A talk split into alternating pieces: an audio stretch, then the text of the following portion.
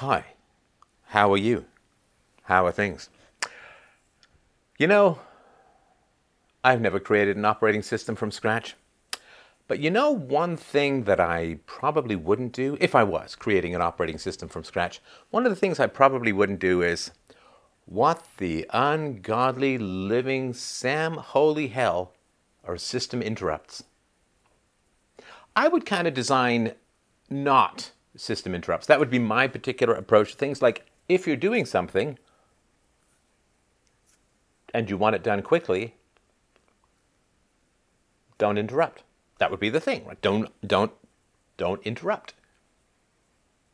And yet it seems that you pay thousands of dollars for a computer and you get yourself a very fast processor and it would basically seem that approximately 9,999% of the processor is devoted to something called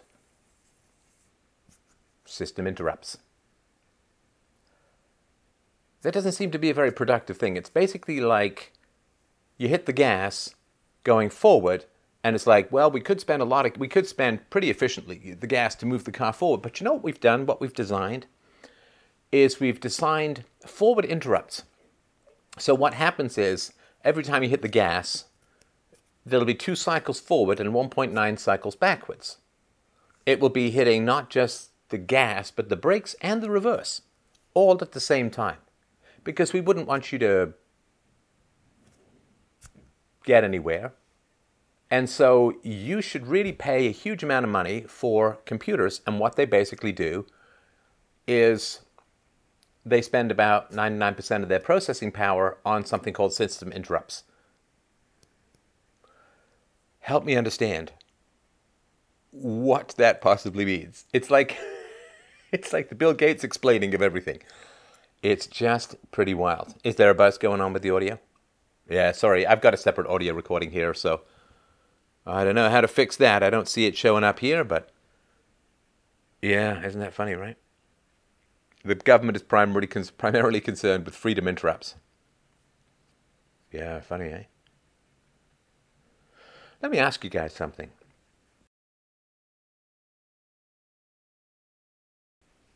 Oh boy, somebody says mask mandates got me effed up. I haul furniture and my lungs feel like concrete. Boy, I gotta tell um, sympathies for that, brother. Holy crap. I did that job once. once. Once. And uh, I, a friend of mine and I, we spent a weekend, a long weekend, setting up furniture in a corporation that was changing buildings. And man, it was brutal. It was unbelievably brutal because what happened was you, you kind of hold stuff off the truck and everything banged into corners and you just you got the living crap bruised out of your hands under every and all situations and circumstances uh, it was rough, man. I don't, I don't know how you do it. I don't know how you do it. So, yeah, I, I can't do the mask, man. I, I just, I can't do it. I can't do it. I've tried. You know, like I get people are kind of freaking out. At least they were early on. Now they're just freaking out for the sake of freaking out.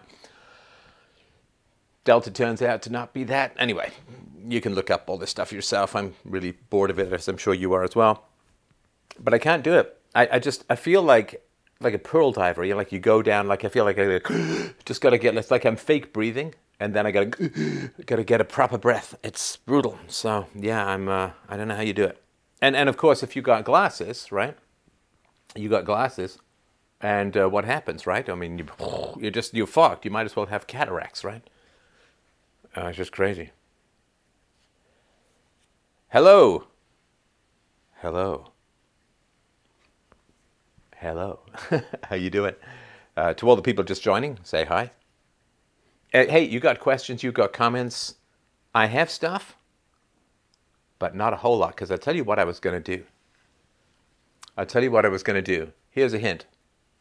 Mama loves her baby, and Daddy loves you too.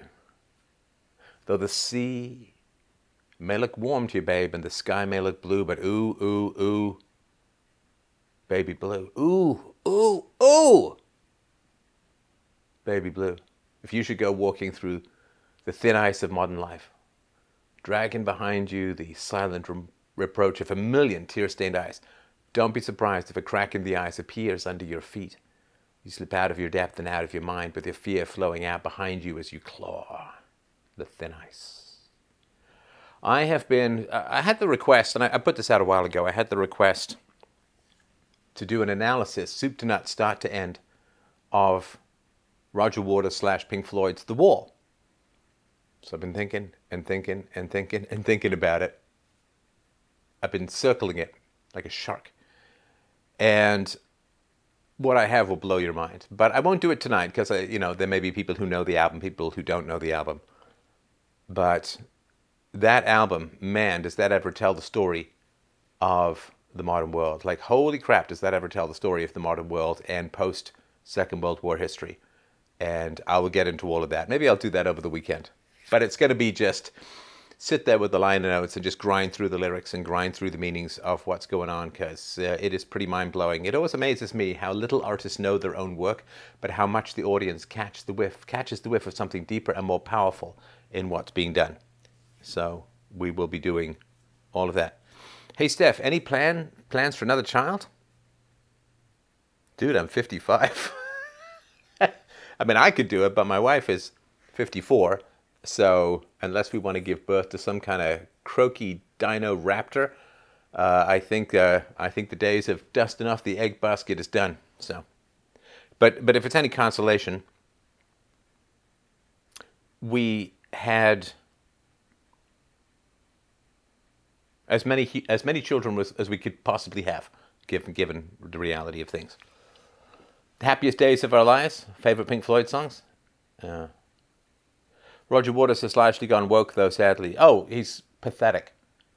He's absolutely, unbelievably pathetic. And his hatred for British people, his hatred for white people is, well, you got to make it in the music industry. And being pro Christian is not the way to do it. So, yeah, he's, uh, he's pretty sad. Where is he reading the chat? I'm reading the chat from a variety of places. What do you think of Roger Waters' solo albums? I don't know if I've ever listened to one of Roger Waters' solo albums. I had this. Um, you ever have just a joke that comes out of you and the timing is perfect? Okay, here's a joke resurrected from 35 years ago. I was at a party and somebody was talking about Roger Waters' solo album, The Pros and Cons of Hitchhiking. And some woman said, Well, what are the pros? And I said, Oh, they're the ones who do it all the time. And it actually got like one of the largest laughs I ever had, probably because it was a fairly drunk audience. But I, I don't really have any opinion of uh, his solo albums. I liked The Gunner's Dream from the final cut is a magnificent song. Floating down through the clouds. Memories come rushing up to meet me now. It's a really lovely song. You should listen to it. Very sort of powerful, but he's um, he's too sad. I mean, it's really really pitiful, right? Um, we don't need no education. Of course, what's funny about that is it's grammatically incorrect. We don't need no education is a double negative, which means you do need education, which is kind of indicated by the fact that it's grammatically incorrect. But, you know, here's a sad, pitiful, pathetic thing about who is a great songwriter, not a great instrumentalist nor a great vocalist, which he admits himself, but a great songwriter for sure is that he's all like dark sarcasm in the classroom. Teachers are sadists, and uh, the women beat the teachers, the teachers beat the children, and, and government education and government mandated education sucks and is brutal and sadistic and abusive to children. But I'm a socialist. It's like, so the same shitbirds who run hellish and sadistic government education should be in charge of everything. This is, I don't know how people, I, will get into this more, of course, if I do the review of, of The Wall. I'll do that this weekend maybe, but how, how do people do it? How do people, how do, how do you rage against a government program like war, which killed his father? How do you rage against a government program called education? And how do you rage against apartheid in various places around the world, and then think that the government should run everything. Like, I don't know what people's major brain fart malfunction is. Like, I have no idea. I have an inconsistency in my thinking. I've said this before. It's like Socrates' gadfly, right? It just nags at me. It's like, I haven't closed that circle. I haven't squared that off. I haven't dealt, I haven't unraveled that Gordian knot and straightened out that Mobius strip. And I got, I just kept keep returning to it. But people can rage against the government and everything that the government has done to them, and then immediately turn around and say, but of course the government should run everything. I don't know what it is in people that allows them to do that and not notice it. I mean, the guy's what, 77 years old, for God's sakes? And he started railing against the state in his 20s. That's 50 years. He had 50 years. Half a freaking century. He's a well read man, he's an educated man. But he's morally insane. Completely moral. I, I don't know if you just end up surrounding yourself with yes men. I don't know if you just end up never being challenged. I don't know if you ever read anything outside the prescribed woke literature or the leftist literature. I have no idea. But I don't know how you rage against every way in which the government has affected you and your life, and where, where there's been a brush up of state power against you, you rage against the horrors of all of that. But then, you're a socialist who believes that the government should run everything. Government killed your dad. The government should run everything. Government destroyed your childhood with abuse in schools. Government should run everything. I don't I mean, help me. I can understand if people are like, oh, government education was the best thing ever. Okay, that's at least one thing. I'm really glad the state killed my dad. I mean, but he rails against every manifestation of state power and then totally believes the government should run everything. It's mind blowing. I, I, feel, I feel like an alien life form with regards to this. Welcome, my son. Welcome to the vaccine. Yeah, crazy. Because it would work if I were in charge, but he's not in charge. He's a 77 year old musician who's now in his fifth marriage. He's not, he's not in charge. He's never going to be in charge. I don't know. It's just weird. It's like every conceivable instance of the state touching my life and my family's life has been a complete disaster. So therefore, the government should run everything for everyone. I don't know. You say, ah, well, you can't have counter woke opinions and still have a career. You should hear what Eric Clapton has to say about immigration, or David Bowie for that matter. And they still had careers.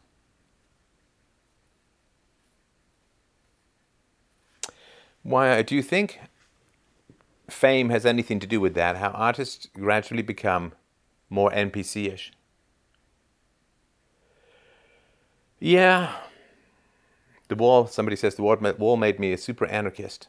Then he turns around and talks this kind of crap. Yeah. Yeah. Well, the wall is basically so his, his father was a communist. And he probably, his father ended up fighting with the Allies because they were fighting against the National Socialists or the Fascists, which were the enemies of the Communists. And fascism is masculinity metastasized by the state, just as communism is femininity metastasized by the state. And it's the battle between hypermasculinity, which arises out of father absence, and hyperfemininity, which is his mother and the state. So.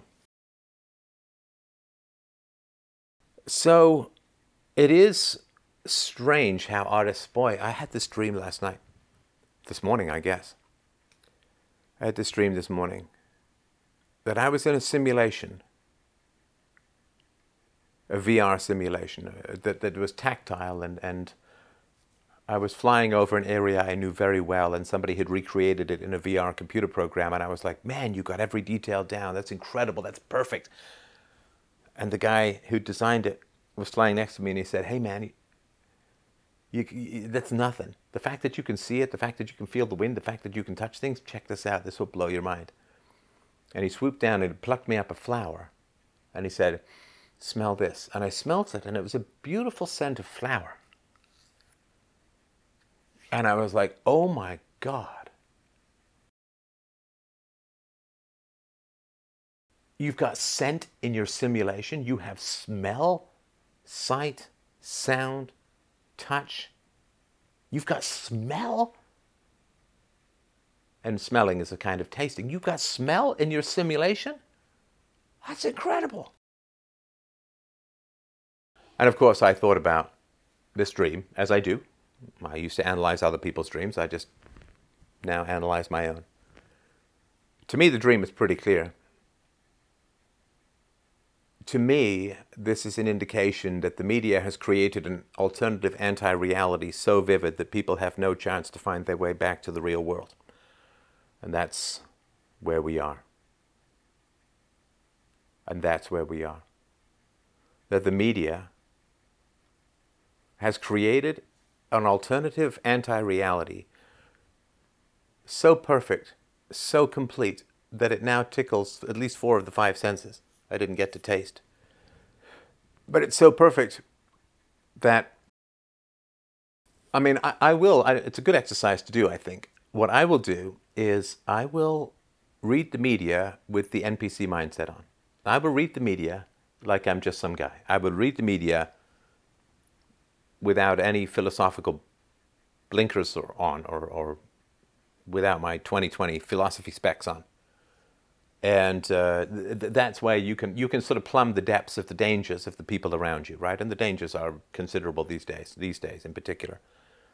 So I think uh, having done that, I think the dream was telling me that the media simulation for the normies has closed off. It's it's it's sealed them off. They no longer have any particular capacity to break out of that manufactured reality. And that you can't break through to them, that you can't enter that world. To enter that world is to dissolve your mind. Because the media matrix is the soup that is created when the boils when the brains when the bones of the brain are boiled away. Let me say that again. The media matrix is the soup that is created when the bones of the brain are boiled away and there's nothing left.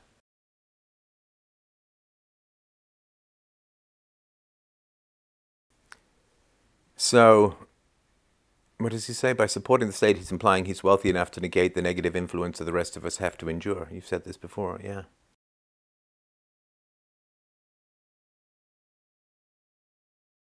Right. Triple lapel microphone setup. So this is a dual mic that I use with my daughter that just plugs nicely into the laptop, and I have another mic that's working with the second camera that I'm using for broadcasting. So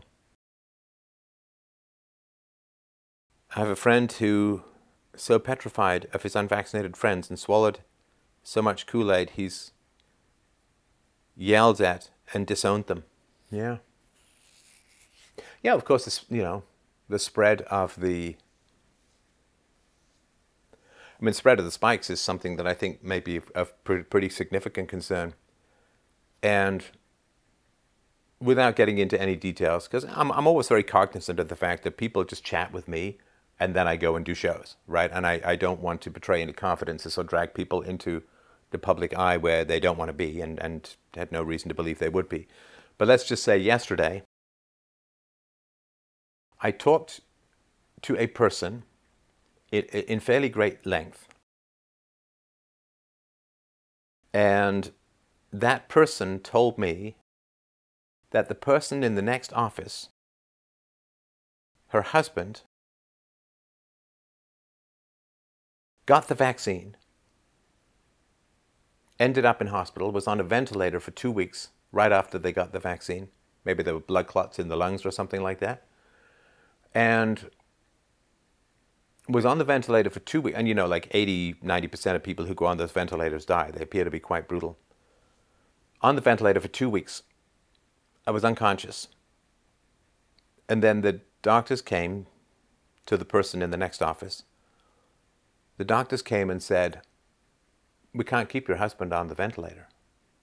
We can't. Because after about two weeks on the ventilator, his body will stop learning how to breathe. Like he won't be able to breathe anymore when he comes off it.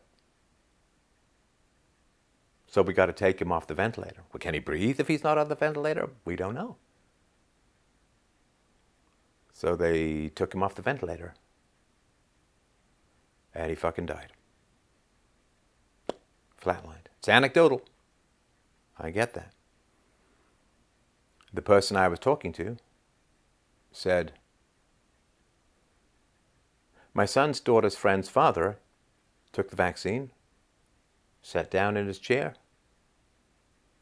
fell asleep. Everybody figured he was tired, just left him there, woke up in the morning, dead, blood clots everywhere. Just anecdotes, not proof of anything. But wow. But wow. That is not exactly ideal. So, yeah, I mean, I can talk about artists and, and why they tend to get so NPC like. Yeah, uh, you guys gotta. Anyway, just, I don't know. I mean, I get that you're all perfectionists like me, but don't worry about the buzzing. We'll fix it in post. If, if you're getting it, some people are, some people aren't. So, yeah, hit me with your questions. I'm happy to talk about why artists become so boring philosophically. Somebody says, My mom's coworker got a second shot and had a heart attack two days later. No prior heart problems.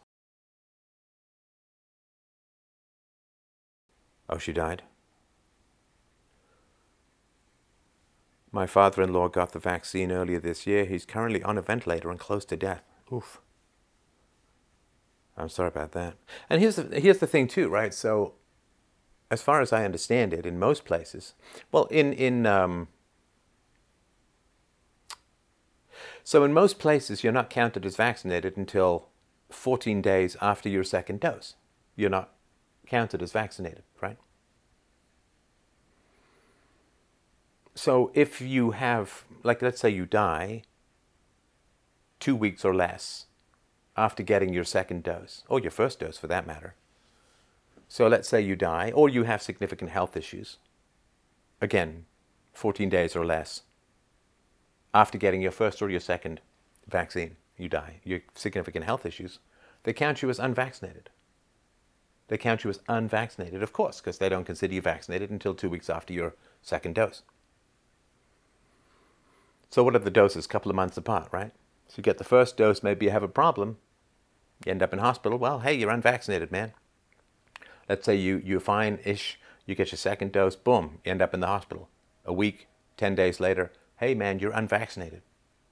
And in, Alberta, and this is not something, I mean, I, I saw the health minister talking about this, in Alberta, which is the Texas of Canada, they're currently going through a massive spike, they say, right? But in Alberta, they've said, look, if you, if you call in sick, if you don't come to work, you call in sick, and you don't get a COVID test, we're counting that as COVID.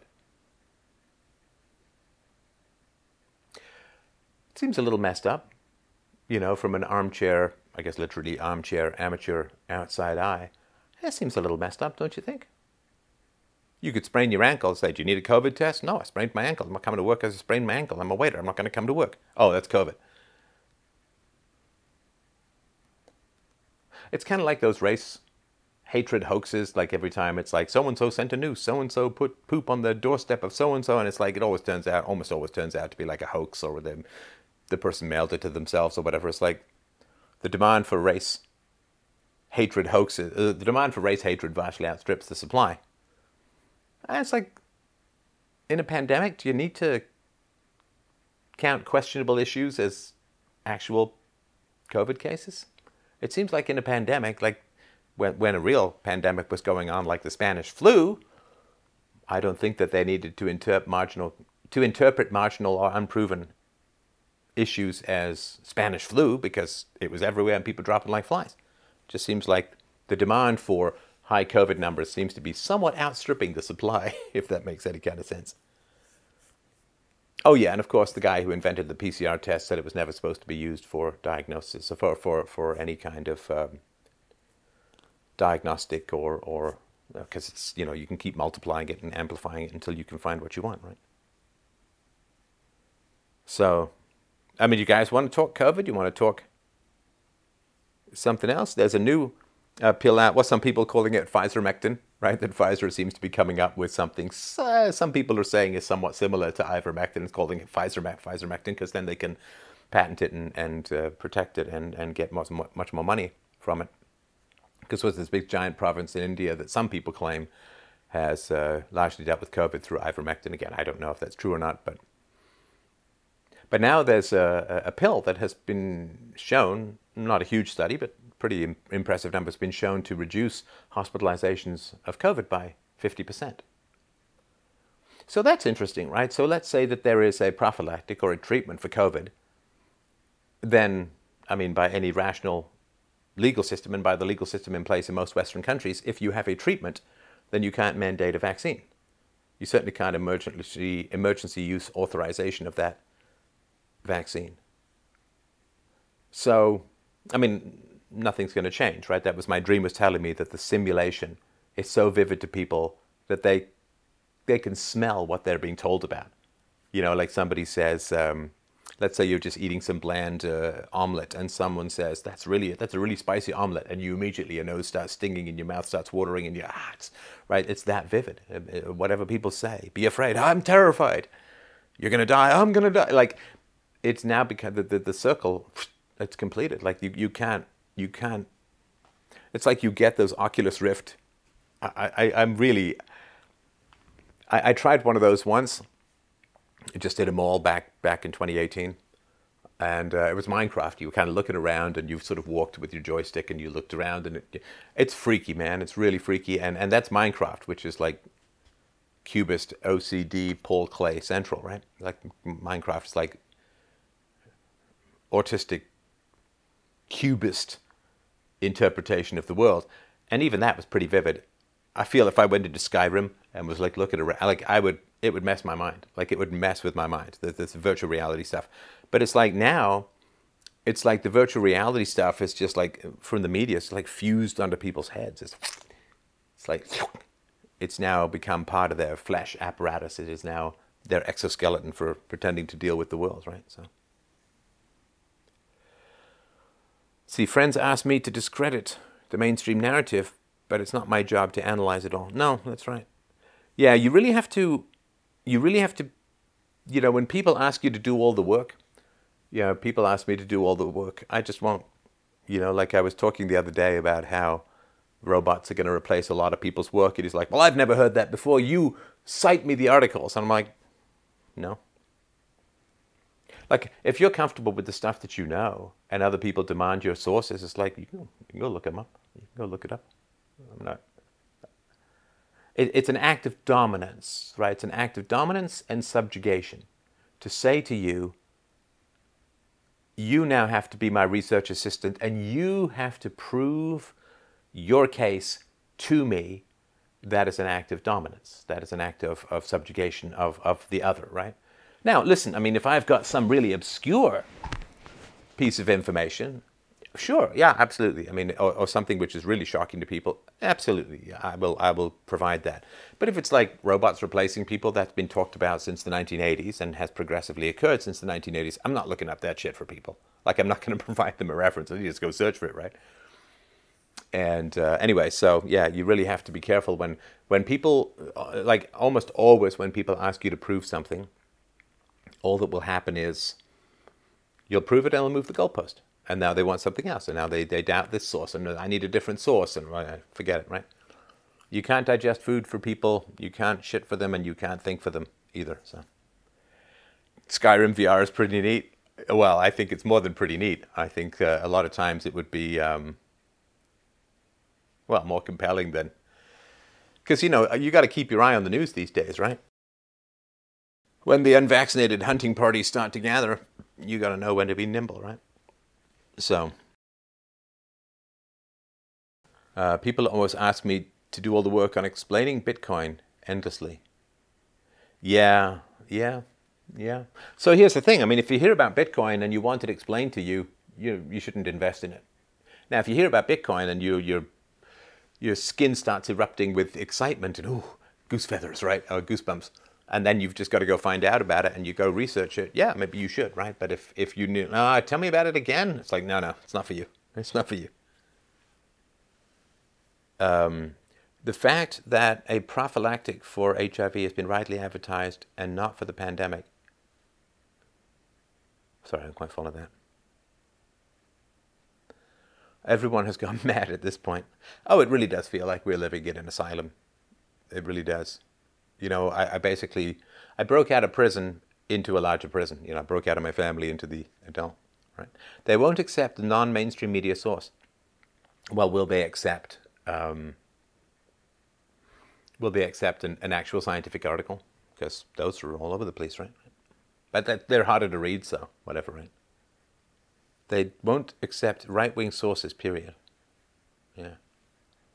I missed the part about why artists become philosophically lazy.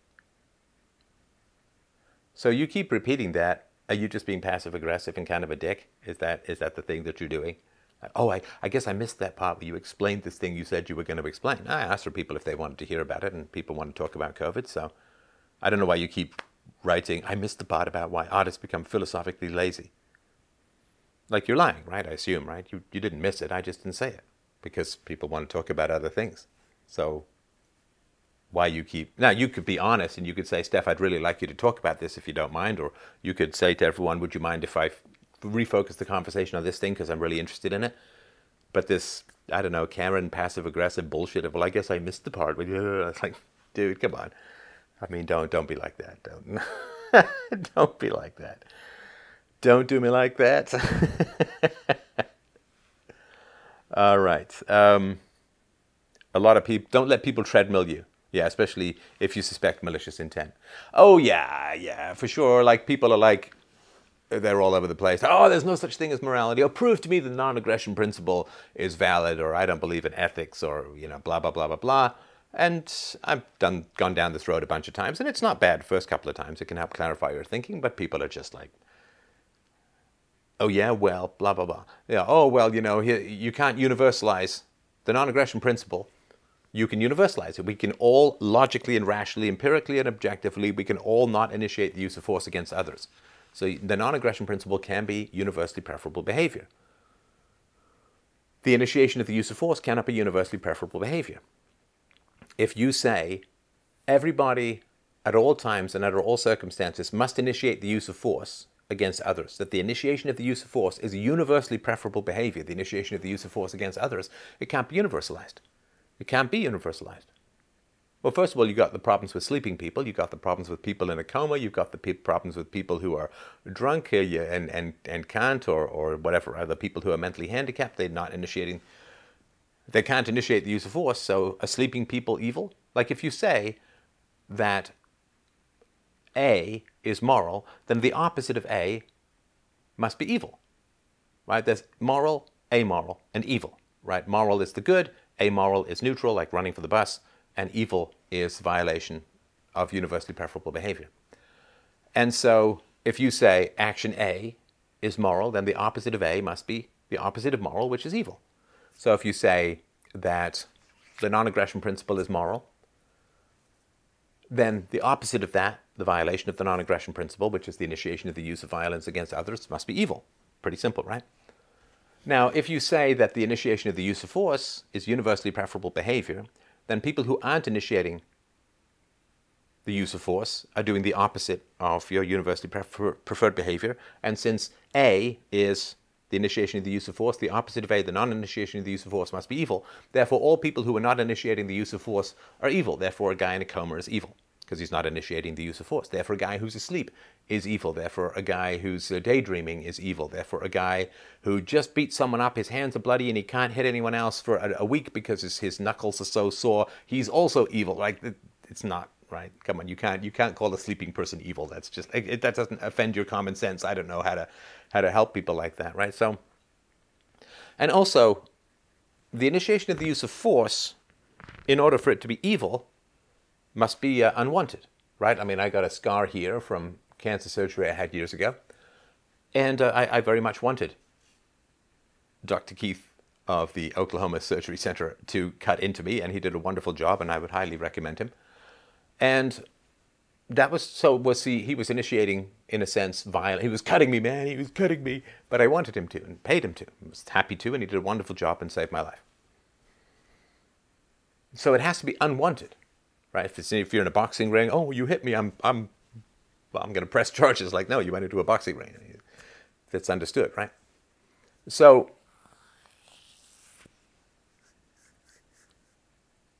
for violence to occur, physical aggression to, to be immoral, it must be unwanted. The violation of your personal property must be unwanted, right?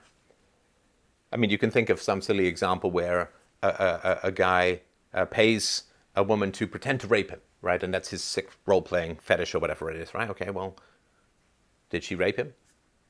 Forced to penetrate is a thing, right? Did she rape? No, because he, he wanted it to happen, right? So it, it has to be unwanted, right? So for the non-aggression principle, let's say you have the, the not the NAP, but the AP, the aggression principle, right? So everybody must always be violent towards everyone else. Violence is universally preferable behavior, but violence is only violence if you don't want it to happen to you. So if violence is universally preferable behavior, you must want to be violent and have violence against you because it's universal, right? It's not asymmetric, it's universal. And but if you want violence against you, you may be a masochist. You may be a boxer, you may be in a hockey game and accept that as a risk. So if you want the violence against you, it's no longer universal, right? So if it's like like stealing. If I want you to take my property, it's not stealing. Right? You got a couch, you leave it on the front lawn, sign says take me. You want people to take your property, not stealing. So for if you say stealing is universally preferable behavior, everybody must want to steal and be stolen from at the same time. To steal and be stolen from, but if you want to be stolen from, it's not stealing. If you want to have sex, it's not rape. If you want to be, quote, assaulted, right, then it's life saving surgery. So, so it's, not, it's not a complicated argument at all. Even Stephen Woodward of Rationality Rules, despite his immense, deep seated pathological hostility to universally preferable behavior, completely accepted this in our debate. He completely accepted that rape, theft, assault, and murder can never be universally preferable behavior. And then felt that there was something else to debate about, which I was find kind of confusing. It's like, A is A. Yes, it is, but I, I want to keep arguing that A is not A. It's like, okay, kind of boring, right? So, yeah, when people want you to start, and then people say, well, well, but there are people who don't accept universally preferable behavior. It's like, right, it's not universally preferred behavior. It's preferable, which means the future, right? This is a diet that will help you lose weight. Yeah, well, some people don't follow diets. What is your major malfunction? What on earth does that have to do with anything? You know, here's, here's the exercises you need to do to become strong. Oh, yeah, some people don't exercise. Wow, you're just a cosmic genius here to enlighten us with your brain frying idiocy of a half brain. All right, let's see here. All right, questions, comments. It's 8 o'clock. Do you know where your philosophy is? I would be happy to hear. I would be happy to hear what is on your mind with regards to Le Philosophe. Le Philosophe. Boy, look up French philosophers and pedophilia. That's not pretty. That's not pretty. All right, I'll wait for a question or two, otherwise, I'll talk about? Woodward accepted it, then mocked it as if proving UPB wasn't a big enough accomplishment to impress him. Well, see, I mean, I, how was my day? Oh, I had a wonderful day. I had a wonderful day. I mean, I've got a lot of paperwork to do at the moment, which is always kind of brain deadening. And it's like that scene with Robert De Niro in the movie Brazil by Terry Gilliam, which is where it's like a guy gets eaten alive by paperwork. There's just so much paperwork in the in the world. Now it kind of clusters for me around certain times a year, but there's just so much paperwork. It's just completely mad. I mean, we're just getting sanded down by paper cuts. Like all of our giant majestic enlightenment based human hearts of reason and passion are just getting paper cutted into atoms by just endless amounts of paperwork and the subjugation of small minded people to small minded rules. So, but other than that, you know, I, uh, what did I do? I went on a, uh, a lovely five kilometer hike with my wife, uh, came home, chatted with my daughter, played with the ducks, and um, then I uh, Oh, then I played. Uh, there was a ten- tennis opening, so I went and played some tennis for about an hour, and then I came uh, back and I did some computer programming, which was fun, and uh, and did the show. So it was really a very, a very uh, outside of the paperwork, which is just kind of part of life these days. It was a very pleasant day. So and and I get to chat with you, which is a lovely thing, though. Uh, let's see here. Hey, Steph, one thing I found extremely common when talking with a leftist is how they put the end in a higher ethical standard than the mean. The means? Yeah, try try that again, man. That doesn't make much sense to me. So yeah, I mean Stephen Woodward. So look, you understand what, what it is that people. What, why are they fighting? Why are they fighting UPB? Because they're surrounded by shitheels. That's it's all. Why, why are they fighting? Because they're surrounded by people who will attack them for accepting UPB. I don't. I mean, the, UPB is so it's so basic and it's so clear. I mean, I know it takes a little while to, to work it into your brain, but you know, once you once you get it, it's so basic and it's so clear. And I've had, I don't know, like half a dozen or a dozen debates about it, and I've done like 20 presentations on it, live presentations, quest. It's done. It's done and dusted. It's proven beyond any shadow of a doubt, right? So why wouldn't you accept it? Because you're surrounded by people who will reject you if you accept morality. That's all. I Stephen Woodward, I, I guarantee, guarantee you, 100%, 100%. It's not about it's like, oh, that Steph guy, he's so arrogant, he's so blah, blah, all this stupid stuff, right? They just try and provoke hatred of me so that people are like, I'm going to get his scalp, I'm going to take him down. I have a beautiful, wonderful wife, a loving daughter, a great life, a great, you know, it's, I get to chat with you guys, talk philosophy. I mean, um, it's, a, it's a beautiful thing. It's a beautiful, I mean, I found a way to, survive. I haven't asked for donations. Uh, uh, I haven't done a donation pitch since the pandemic started, which is like a year and three quarters, which has been kind of exciting to put it mildly. But um, yeah, I mean, you can support me. Hey, man, I always appreciate it. freedomain.locals.com or you can go to freedomain.com forward slash donate. Lots of, lots of ways to help out. Really appreciate that. But I haven't sat down and done a donation pitch. You know, I know it's tough for you guys with regards to to money, particularly if you don't want the vaccine. It's really tough, although it's going to get really fantastic it's going to get really fantastic over time, I, I believe.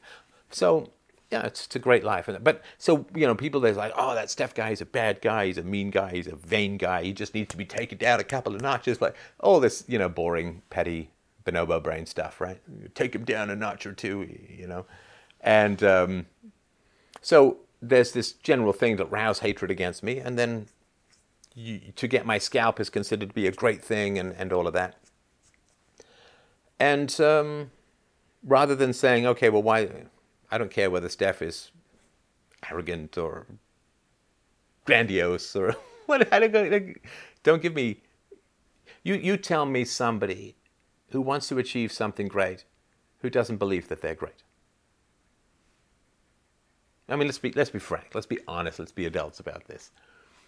Do you not think that Steven Soderbergh thinks he's a great director. I mean, the guy directed just about every movie star in the known universe on Oceans 11 through 13, the movies, right? What did he got? He had um, uh, George Clooney, he had Brad Pitt, he had um, Jason Bourne, the guy, I can't remember his name, but um, Matt Damon, right? He had all of these, uh, Elliott Gould, uh, he had. Um, uh, Andy Garcia. He had uh, Godfather guy. I mean, yeah, I mean, so you know, to, to get that level, and he made it all happen by telling everyone, oh, there used to be these movies with all these great movie stars in it. Now every movie star is twenty million dollars. Can't have any more than one movie star in a movie. Why don't we put all these things together? But it'll be fun.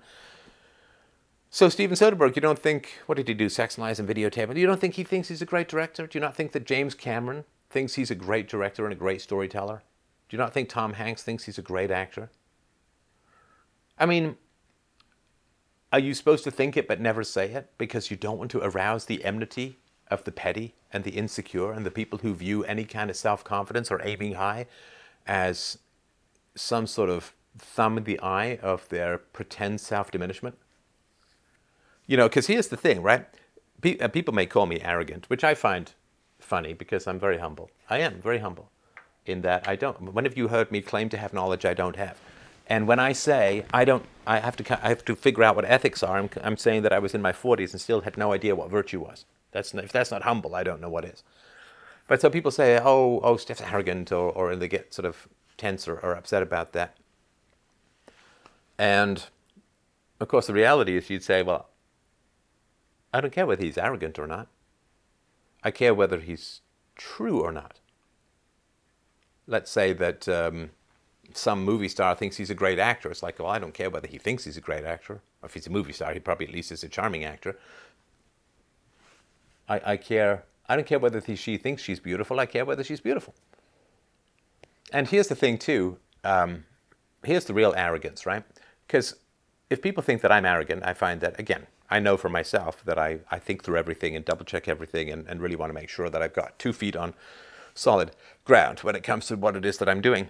But if people think I'm arrogant and also that I'm stupid, that I'm clearly and obviously wrong, that's a level of arrogance I could never imagine. Honestly, it's a level of arrogance I could never imagine. I mean, a brilliant philosopher, Ayn Rand, is a brilliant, she was a brilliant philosopher, a brilliant writer. I mean, you tell me some other writer who ended up writing one of the most influential and powerful novels in a language she didn't even grow up with. Come on. That's pretty. She didn't even learn English until she got to America in her late teens or early 20s or something like that. And then she ended up writing some of the great English novels. I mean, imagine you, you don't speak Russian, you move to Russia in your late teens, your early 20s, and you end up writing, writing great Russian novels, which was absolutely brilliant. Now, all the people who were like, so she's a genius. Ayn Rand is a genius. You know, does she have flaws? Yeah, we all do, but she was a total genius. And anybody who denies that is just ridiculously arrogant, right? Because what I don't do is I don't sit there I don't sit there and say, well, Socrates was just an idiot or and and look, am I saying I'm Socrates? Of course not. Nobody will be Socrates because Socrates was first in many ways. But I have the world's largest philosophy show, at least, you know, in the sort of height of my sort of strength and, and fame and power and all of that. At the world's largest philosophy show, a billion views and downloads, and uh, millions and millions of books downloaded and read and sold that, right? And I'd interviewed a whole bunch of really smart people, read a whole bunch of books, and, and had to learn a whole bunch of stuff to, to do my show. So I was fairly, fairly knowledgeable, fairly well educated, and very successful in the realm of philosophy, and came up with original and powerful theories uh, in a variety of areas, right? But then to say, like, so I'm very intelligent, obviously, and I'm not saying this to praise myself. It's you know, it's like if I say I'm bald or I'm six foot tall or I'm 190 pounds. Like it's just things that are facts, right? But if I, uh, since I am intelligent, either either I'm intelligent and good at what I do, or I've somehow bamboozled tens of millions of people to give me a billion views and, and download books and all of that and, and think that I'm smart and I've just accidentally changed lives, millions of lives for the better, and protected a billion assaults against children, blah, blah, blah, right? And again, I'm not saying this to praise myself. I'm just saying, look, these are honest and real accomplishments. So then to say, oh, that Steph guy's an idiot. Now that is arrogant. you understand? You understand? That, with them calling me arrogant, it's just pure projection. Because I'm very humble. I don't make claims to knowledge that I don't have. I correct myself when I make errors, and I criticize my own theories relentlessly in my own head and on the show. So, if you say about the guy well trained in philosophy, got a graduate degree from a very tough school. So, if you say to a guy very well educated in philosophy who runs the world's biggest and most successful philosophy conversations with numerous radical and creative and original additions to the field. If you say, oh, that guy's just an idiot, You see, that's arrogance. That's arrogance. So, this, you know, when people call me arrogant, first of all, it's not an argument, of course, right? But yeah, I've always believed I was capable of great things. I've always believed that. Sure. If you love singing and you love to write songs and you're very good at playing instruments, of course you believe that you can do great things in the music industry, and you probably will. Just keep at it, right? Ten thousand hours. So, yeah, it's just it's just kind of funny this this whole arrogant thing. It's just um, it's very sad, really, because if you can if you can look at someone like me up in the stratosphere of, of public philosophy, and say, oh, he's just an idiot. Oh, he's just arrogant. Oh, he's just so he's so obviously wrong.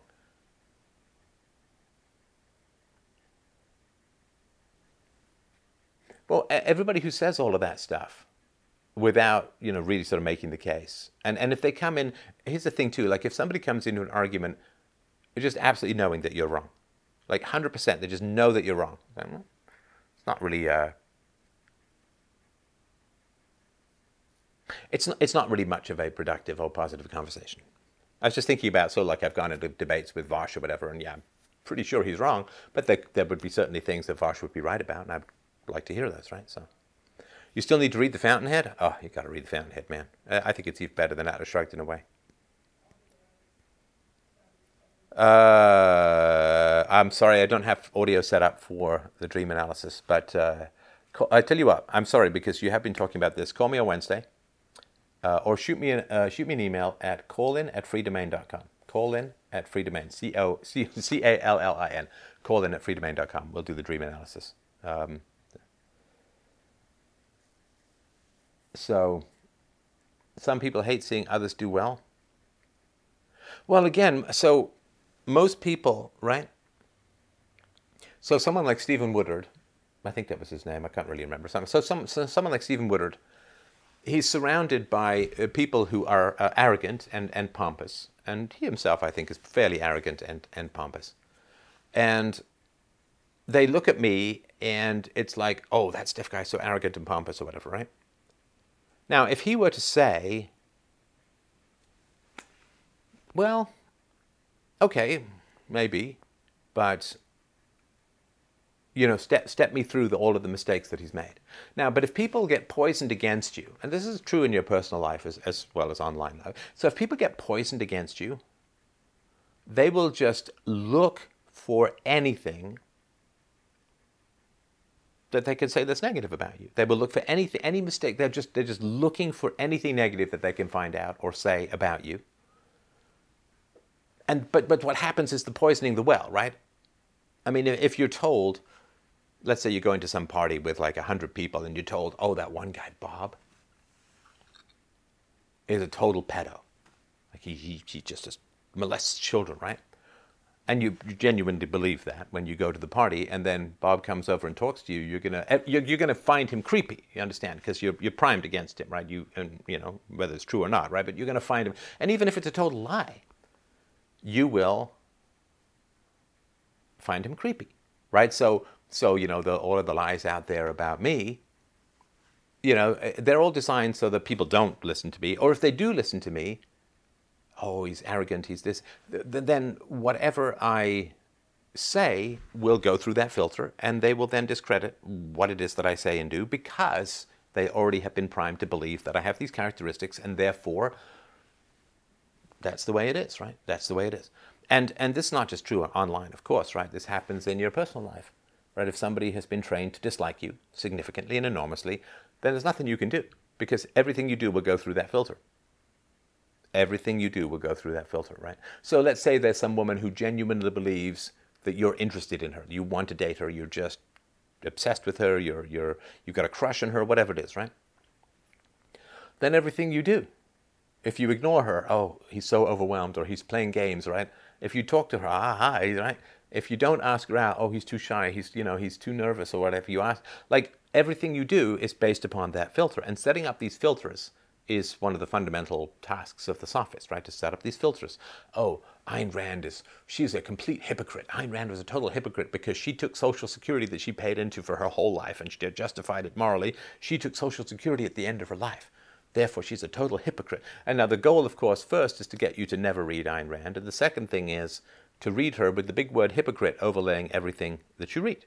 Right? With me is like racist or whatever it is, right? So, and that way, most people, if they're told you are X, they look at you, they just see X. They, whatever it is that they're told, that's what they'll see. And, and if you try to convince them that otherwise, then it would just be a trick. He's, he's just doing a trick. He's trying to bamboozle you, whatever it is, right? So uh, that's uh, a very sort of important thing.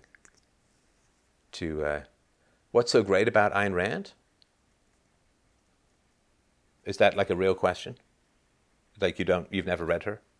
You, you you've never read any of her essays or For a New Intellectual, The Romantic Manifesto, none of these things, The Virtue of Selfishness introduction to objectivist epistemology. Never. I'm not saying you should. I'm just curious. Like if you don't know. Um, I mean, happy to tell you. No one ever mentions We the Living by Rand. There's also a movie made during Mussolini's Italy. Yeah, and the movie's actually pretty good. The movie's actually pretty good. Oh, you haven't read her? You haven't read her? Um, so Okay, I'll tell you what the Russians are fantastic at. All the Russian writers that I've ever read are unbelievably fantastic in their analysis of evil. There's something in the Russian soul, the Russian history, the Russian experience.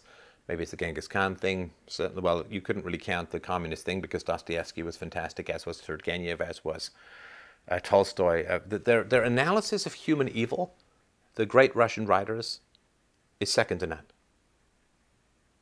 It's, it's second to none, in my opinion. And I think it's a fairly commonplace observation. Yeah, uh, the analysis of evil is the analysis of evil is a very great challenge for artists because artists tend to be pretty empathetic, sometimes overly sentimentally empathetic and, and with no judgments or virtues or, or, or boundaries or whatever, right? So artists tend to be very empathetic. They can see very, very deeply into the human soul, which means that they have a very tough time understanding evil because evil is the opposite of empathy. And so evil is when you see human beings as just kind of objects to be used and, and tools to be manipulated to get what you want. And so really the opposite of empathy. But to be a good artist, you need to be able to empathize deeply, and therefore you're going to have a great deal of difficulty understanding evil. But the Russians, through some mechanism, and with Dostoevsky it was because he directly experienced evil. Uh, he was part of a fairly lefty group, and uh, he was uh, arrested, and uh, he spent I think it was close to a year in solitary confinement, and they really tortured you in solitary. It was pitch black, and even the prison guards would wear felt on the bottom of their shoes so they wouldn't make any sound when they walked. So you'd be in complete silence and solitude for like a year. He was dragged out of his prison cell, and he was uh, uh dragged up to to be shot. And they raised their rifles at him, and then a reprieve came at the end that gave him ten years in Siberia. And he wrote Memoirs from the House of the Dead, which is an amazing book documenting his time in uh, basically a concentration camp, a, a, political prisoners camp in Siberia. He wasn't there for all of the 10 years. And so he had directly experienced this kind of evil. He came out of it so traumatized. Uh, he, his first book was Poor Folk, which was before he went to prison. He came out so traumatized that he ended up traveling across Europe and was completely addicted to gambling. And his, I read his wife's memoirs uh, about just this endless pattern of just this gambling, making a little bit of money, losing a lot of money, getting into debt, uh, writing something, just this unbelievably horrified and stressful life that he did. And he wrote in a very ad hoc manner. He didn't plan out his novels for the most part, and he would just walk and smoke endlessly and dictate, and there would be a woman who would shorthand write down his books. And in in Crime and Punishment, there's this character Marmeladov who's a drunk, and, and it's very much like an odd sticking out kind of thing in the novel. And, and this was because he was working on a novel called The Drunkards and decided to jam the drunkards into Crime and Punishment, which made the book too long and had too many side plots and all that. So, all of his brilliance, he ended up with these really jangled, stitched together Franken novels a lot of times. And, and some of his novels are great, and some of them, for me, are fairly unreadable. I've, I can not even tell you how many times I've tried to read The Devils and uh, not been able to succeed. At least he's better than Tolstoy. I can't get through Tolstoy. I read Anna Karenina, and that was about it. But artists have a very tough time with evil. Ayn Rand excavates evil in a way that is stunning. I mean, absolutely stunning. Because evil is easy to caricature, but it's hard to plumb the depths of it. Evil is generally quite shallow. Like if, if you've ever known a sociopath, I know I have. If you've ever known a sociopath, they're brilliant but shallow, shimmering but shallow. It's kind of like you look at a lake and it's like a beautiful sunset and rippling of the clouds, but the lake is only six inches deep, right? That's like you don't really notice it till you, oh my God, is a really shallow lake. And so evil tends to be very shallow, but she drills down to the core that goes way underneath that. And she, she examines power lust, the lust for power, the lust for control, and domination over other human beings. Almost nobody does it better in, in all of literature. And this is all combined with a level of philosophical depth and insight really unparalleled in novelists. Novelists tend to be soupy when it comes to philosophy, philosophers tend to be too abstract when it comes to understanding the human soul and the human emotions. But she had a great combination of the two. She had wonderfully powerful arguments against state power, hyperregulation, uh, for sound money, all, all of them woven into incredibly plotted novels. And Ellsworth Toohey is one of the great villains uh, of literature as a whole. Um, and people get really bothered because they, the, the standards of, of characterization, the standards of the, the, the heroic characters in her novels are impossible to achieve in daily life. And she was the first one to admit that. She said they're the recipes for action, not meals you can actually cook. They're like ideals. They're not supposed to be what you can actually achieve. But to have those as, it's like saying, well, I can't use the North Star to guide myself because I can't fly to the North Star. It's like just because you can't get to the North Star doesn't mean that you can't use it to guide yourself uh, on the ocean. So uh, she is absolutely. Now, we can't talk about Ayn Rand without talking about the rapes, right? The rapes.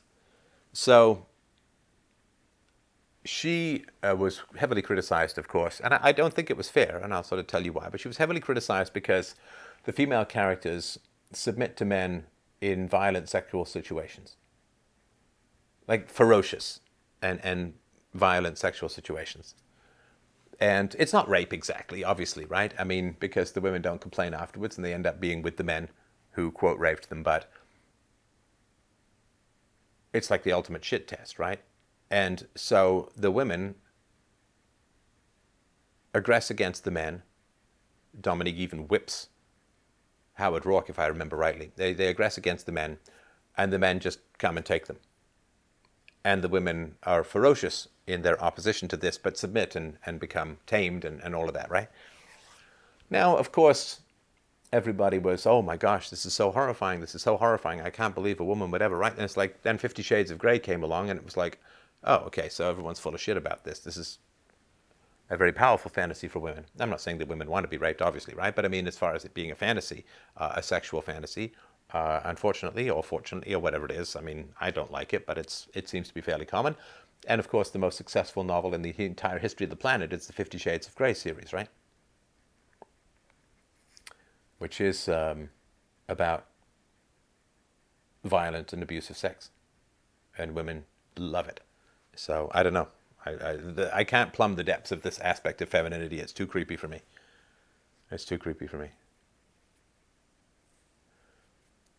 Ayn Rand knew the depths of Satan, yeah. Didn't Ayn Rand advocate for open borders? Uh, I don't believe she did. I don't believe she did. Uh, if you've ever seen the Fountainhead movie, uh, I've never. I, have I've tried watching it once or twice. I can't get very far in it. Um, and what was it? Gary Cooper. Was Gary Cooper who was playing Howard Roark? He said he didn't un- even understand the character until long after the movie was made. He didn't really get it. So. Um, well, I mean, and I, I would say that the, the, the rise of these these rape obsessions on the part of women is a sign of a significant decay of civilization because uh, it, it, signals, I think, like when women switch from nice guys to bad boys, it's because deep down they know the system is not sustainable. So, no, you you got to read Rand. Um, you have to. I mean, you just simply have to because, and also her nonfiction. Her speeches weren't great, I think, but her nonfiction is also very powerful, very clear, very well thought out. And it was, I mean, to Leonard Peikoff was the one who really tried to put objectivism in its, in its remember, meta energy puffs or whatever, but um, she was not able to get to voluntarism. She was not able to get to consistent application of the non aggression principle. And she herself had, I mean, she had a domineering and dictatorial personality. And listen, I've done a whole three part series on Ayn Rand. You can find this at fdrpodcast.com. It's a whole three part series. It was going to be four parts, but a whole three part series on Ayn Rand, which you can look at and, and understand that. But yeah, she's stone genius, absolute stone genius. And the people, and, she wrote the most successful philosophical literature ever, ever. It puts Robert M. Pirsig to shame, right? And has influenced and affected more people than just about any other novelist in the world and in history ever anywhere. And so, uh, an amazing and stellar accomplishment. I mean, she, yeah, she had her flaws. She had an affair with a married man, uh, one of her students, so to speak, uh, Nathaniel Branden. and that was messed up, unbelievably messed up. Uh, she was kind of selfish. She was addicted to amphetamines, right? She she she wanted to keep her weight down, uh, very vain about her legs, and was obviously. I mean, it's funny, you know, when you're thrust into the public eye and you're not pretty.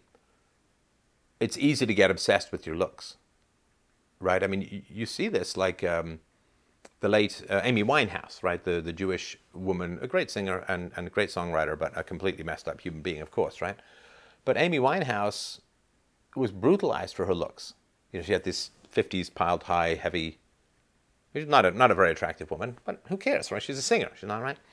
And she had to really fight back against all of that in her mind to say, oh my God, I'm not, you know, I'm not a model, I'm a singer. It doesn't matter how I look. You know, the people brutalizing me about my look.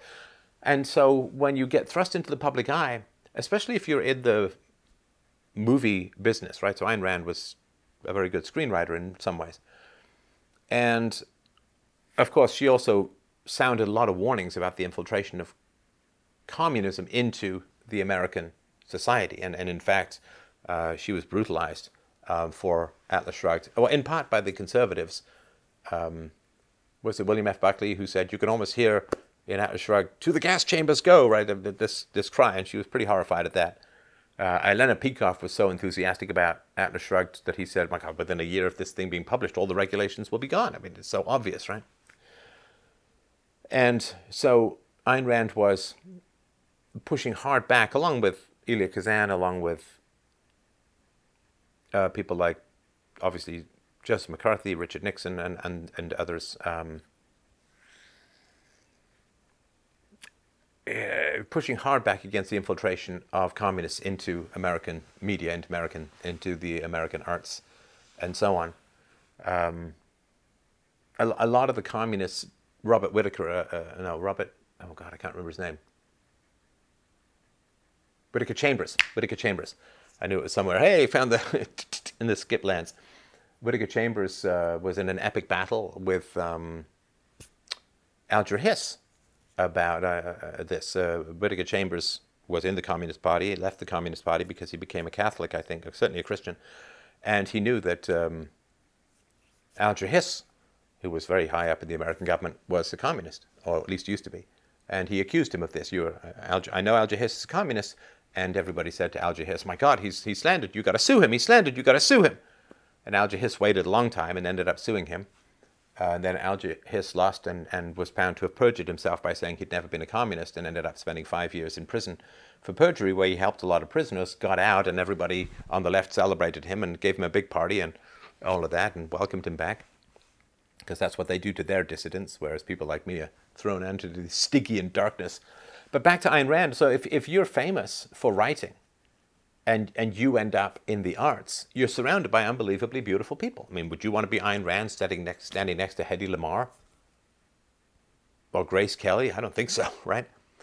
And so for Ayn Rand, she was, I mean, very concerned with her looks and also because she was with a younger man, it's Nathaniel Branden, for a long time. And she used to stretch out her legs after they'd had sex in the afternoon. They would send their respective marital partners away, and they and she'd say, "Don't you think I have the prettiest legs?" And and I'm like, I never understood that honestly. I mean, she's a literary genius, a philosophical genius, and she's like, "But aren't my legs nice?" And it's like, people like me saying, "Look at my look at my arms, are they strong?" I mean, it's just the brain is you know my arms are boring, my brain is not. I think so yeah, she was very concerned with her looks, so she ended up taking a lot of um, amphetamines to keep her weight down, so she wouldn't be hungry. Of course, she smoked a lot uh, to keep herself slender. But the smoking kind of destroyed her voice, and of course, your skin gets destroyed by smoking. And she, like, it's like a lot of women, right? I've heard this from a lot of women who are in the arts and they get there not based on their looks, that they just they feel ugly, they feel unattractive standing next to, you know, the movie stars and all of that, which again, I mean, I sort of understand that, but you aren't you going by a different metric? I think you should be. So yeah, she had her foibles, and of course, from 1957 until her death in what the early 80s, uh, it's a long time. It's a long time, and she was basically depressed uh, pretty much the whole time. The sort of later stories of her life, just shuffling around in this dirty bathrobe, and just it's just not quite Howard Hughes, but pretty pretty grungy, pretty grotty.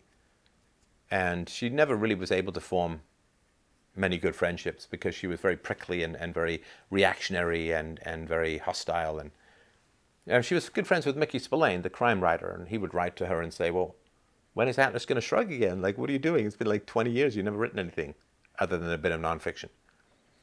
And um, yeah, it's it was uh, I don't know. To me, it just seemed like a a tragic life. It's a tragic life. I mean, I lost in many ways, right? I mean, I, I certainly lost in terms of what it is that I wanted to gain, but you have to adjust to that. And if you say, look, I thought I was going to win, or I thought I could win, I lost, that simply means that there was something I didn't understand about the battle, about the conflict, and therefore I can now, through my losing, I can gain wisdom in figuring out what I didn't understand that gave me the enthusiasm to go forward when I ended up losing. So a loss can be a gain in wisdom. Obviously, that's pretty obvious, right? So she wanted her man to see her as a, as pretty. Don't all women want that? Ayn Rand had nice feet. Thank you from Tarantino. Well, yeah, okay. I mean, sure. I mean, I guess everybody wants to be pretty. Everybody wants to be viewed as pretty. I, I get all of that. But if you're not pretty, you're not pretty. So what? You know, I, I dated an engineer um, once, and she was not pretty. She was attractive enough, I guess, but she wasn't pretty. She's like a six. And uh, she was a pretty good conversationalist, though, and pretty funny. And she's like, Yeah, I'm, I'm not pretty. I'm not, I'm not pretty. I mean, really good engineer. She was a really good engineer, but not pretty. She was fine with that. I liked when you said you were looking 500 years in the future. Yeah, for sure. I have at least a, at least a half millennia business plan. See, I can't lose, right? I mean, I, I can lose in the moment, right? I've obviously had, I've dropped politics and, and attempts to influence the world in a larger sphere or context. I'm no, no thanks, right? Nobody, uh, nobody walks straight into uh, a machine gun nest if they're unarmed, right? And, but here's the thing: like, I, I can't lose, right? I can't lose. Did Socrates lose? Did Jesus lose? Again, not comparing myself to these people, but as far as inspirations and, and people who changed the world for the better in many ways goes, so, oh, they lost, right? Obviously, lost a lot worse than I did, but they gained enormously based on that. And and the losing and the longevity are the same thing. Like just so you understand, if you care about sort of my sort of thinking on these matters, maybe you do. I think it's important, important for your own life too. The losing and the longevity are the same are the same thing. I mean, you can pick on just about anyone. I don't know, like Sam Harris or, or whoever, right? And and no you know, massive. I don't particularly care about Sam Harris that much, but he's not going to last. Not going to last the test of time, right? It's what this. It's what Marlowe said about Shakespeare. He said, "I'm for our time. He's for all time. Like Shakespeare's for all time." And so all the people who've made massive compromises and avoided particular topics and so on in order to curry favor and survivability in the present will be invisible to the future, be forgotten. And you know, Spencer was a huge thinker in the 19th century. Nobody really thinks of him now is massive in his day, right? People like, I don't know, Joe Rogan or, or I don't know, like, I mean, are they going to be talked about in 100 years? Well, no, because they made too many compromises, in my view. I mean, to be talked about. I mean, obviously, Joe Rogan, what did he get? $100 million just from Spotify or whatever. So the guy's made some coin, obviously, right? You're well, well paid for this stuff, right? I mean, lots of, lots of money in, in compromise because lots of profit in intellectuals, and the ultimate profit is intellectuals compromising on, on truth and virtue. So, for me, it's a case of do you want to win in the present or do you want to win for all time? Do you want to play the long game or do you want to play the short game? I mean, I'm not a dumb guy. I mean, it was very clear to me that take on certain topics and you're rolling the dice for the future, but you're going to get snake eyes in the present, right? You're going to just roll a two in the present. But conformity to the present is invisibility to the future. If you want to be far enough ahead of your time to still have relevance and importance to the future, then you can't really give a shit about the Overton window of your day. You can't. You can't. And you can't just have a one thing, like all the abolitionists who ended slavery, a wonderful advance, one of the most important advances in human society. And the abolitionists who ended slavery, well, they ended slavery, we don't read them anymore. Right? So, And of course, here's the other thing too. In the future, the topics that got me lit up and dismissed from society, those topics will be common parlance in the future, and everyone who avoided those topics will be blindingly evident to the future. Absolutely, completely, and totally evident to the future. And they will be dismissed because if a man is a coward in one thing, he's probably a coward in all things.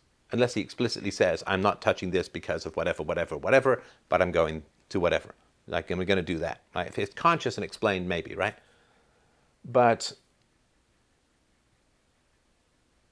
if you want to be relevant to the future, you can't care about the pettiness of the present. I mean, obviously, you care about it like it matters, like it's something important you need to navigate around. But if you want to be tall enough to be visible in the future, you can't care about the ceilings of the. You got to blast through those ceilings. You just blow blow past them, right? Blow past those ceilings. And you know, it's, it's, a funny thing too because I remember when I was growing up, there was all this talk. You guys probably heard it too. It's probably still around. The glass ceiling. Remember the glass ceiling? That there was this invisible ceiling that women just couldn't couldn't get through. This glass ceiling, blah blah blah. The glass ceiling being, I don't know, production of the next generation of human beings, so that it, everything's worthwhile, something like that. But the glass ceiling. Now, the real glass ceiling is fear. The, the real glass feeling ceiling is a fear of disapproval and punishment for telling the truth. And I was always encouraged, you know, well, you got to just blast through that glass ceiling. And look, I'm, not hugely criticizing. Not, not everyone can be visible 500 years from now. But I will be. I will be. You will be. Um, people who participate in this conversation will be. Absolutely. No question. Because we're dealing with such foundational, foundational and fundamental issues that they will be there in the future. In the future, there will still be evil to fight. In the future, there will still be self knowledge to examine. There. In the future, there will still be ethics that need to be supported and enforced. In the future, there will still be children who need to be raised rationally and well. In the future, there will still be collectivism to in, shatter into individualism. There will all be all of these things. It'll be less in the future uh, over time. But I just, um, the, the praise of the present at the expense of the future. A philosopher is measured by the good he does long after he's dead. That, that's a basic, simple fact. A philosopher is measured by the good he does long after he's dead. People in the, like an artist is sometimes measured that way as well. Uh, an entertainer is not measured by the good he does or the entertainment he provides long after he's dead because you have to be popular enough to be able to leave a legacy in the present. So but no, philosophers, that's the deal, right? The deal is abuse in the present, glory in the future. I can only do what I do because I believe in an afterlife in the future. Not for me personally, but for the work that we have gathered together on this high plane. The abuse of the present is actually kind of boring. It's like, how, how do you finally get out of an abusive relationship? It's not when you're angry. It's not when you forgive. It's not when you rage. It's not when you submit. It's not any of these things. It's when you look across the table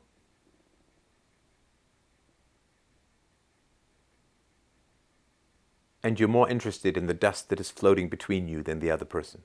When you look across the table and you say, you know, I, I got to tell you, I know everything that's to come out of your mouth. I know your response to every situation. I know that anal tight sphincter clenching that happens whenever someone disagrees with you. I, I know, I know, I know everything you're to say you know, when you've played through Skyrim or some game so often that you just, you know. What did I play on the iOS? Blades. I played that for a little while, and there's like a little, there's these NPC talking. Like, you know, you know. That's, that's the end of the abusive relationship is unbelievable boredom and predictability, right? So, if I'm ever written about, I know, I know There's no curiosity, there's no, right? All of this, right? And so the, the sort of lies and slander and calumny in the present is completely boring. It's just circling the wagons to protect political power, domination, and the addiction of the drug of control. So it's just boring. You know, if, if you've ever been around an addict, it's just, isn't it really boring? You know, yeah, you want the drugs. Yeah, you want the alcohol. Yeah. Or, or someone, have you ever been around someone, everyone they meet romantically is just the greatest thing ever. And oh, this is perfect. And this is my dream guy. This is the perfect woman. We, we just get along so. And you just know, you know that they're going to be broken up in three months and it's going to be horrible. You know.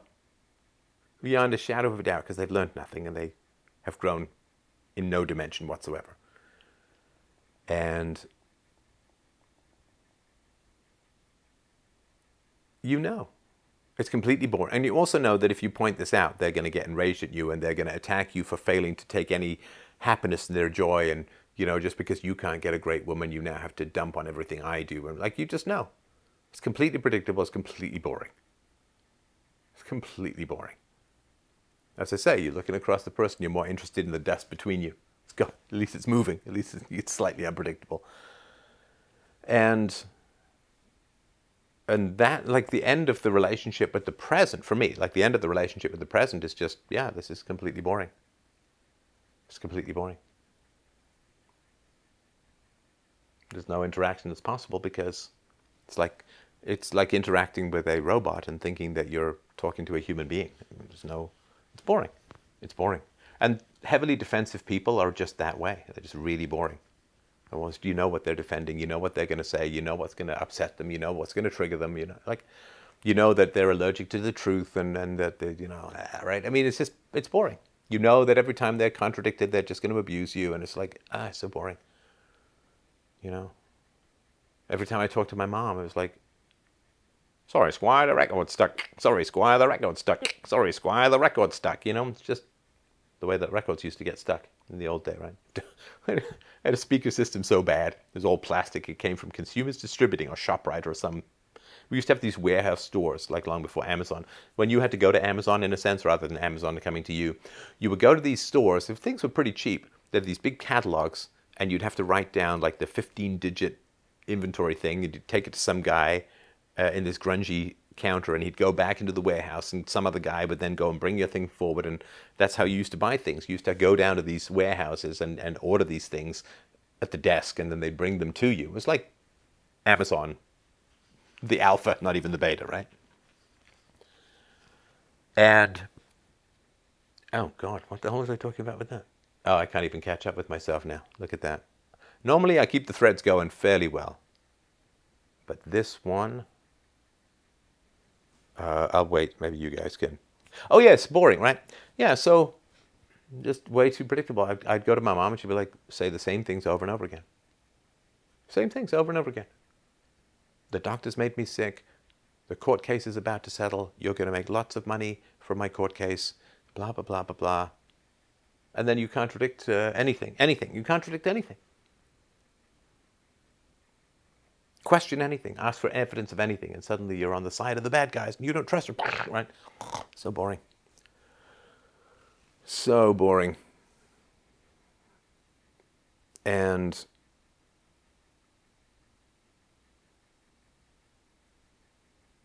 yeah, I mean, yeah, you can you can say NPCs, but NPCs don't come with the same level of aggression and volatility. NPCs are you know bland and blank computer characters, and you can just turn off the computer about yeah, the end. Of, so for me,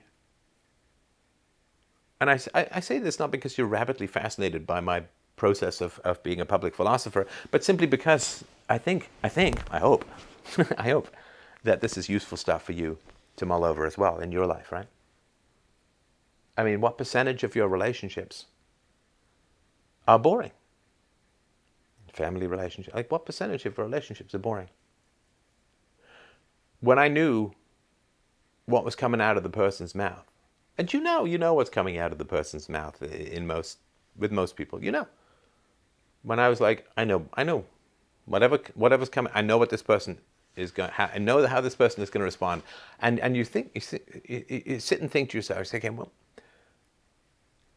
when was the last time this person said something that genuinely surprised and enlightened me? When was the last time this person said something that genuinely surprised and enlightened me? I hope that I'm still doing that with you after 5,000 shows and actually 5,500. I just haven't published 500 of them. Oh, yeah, 100% of family relationships, 85%. So many topics I'm not allowed to discuss. Yeah. Um, it also feels hard to be spontaneous with some people because I'm afraid how they will react. Yeah, for sure. For sure. Yeah, it is. It's volatile, right? It's volatile, and this this was the the sort of powers that be responded to the potential of the internet by giving us all recording devices so that we could catch each other saying unwise things or bad things, and then could get our lives destroyed, right? To turn us all into the hate speech policers of other people's fevered imaginations and so on, right? Steph is my online family. Mwah, lovely to hear. Lovely to hear. But, you know, work to get that in your life, obviously, but it's great. I can't have a discussion with my mother because I'm just talking to CNN. Oh, I'm so sorry. CNN. Wow. They treat you like you have a problem when they irritate you. Yeah, for sure. Yeah, so when, I mean, so Ayn Rand is a great phrase for them social metaphysicians, right? They don't say what is true, they say what do people believe is true. They don't say what is right, they say what do people think is right. And what happens is when people base their identity on easy, easily manipulated opinions or manipulable opinions, you start to question those opinions.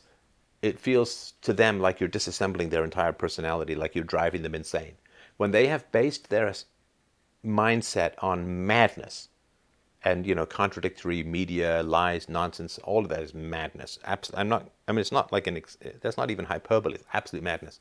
It's insanity. But when you can get people to base their personality on insanity then trying to bring consistency feels like you're driving them mad.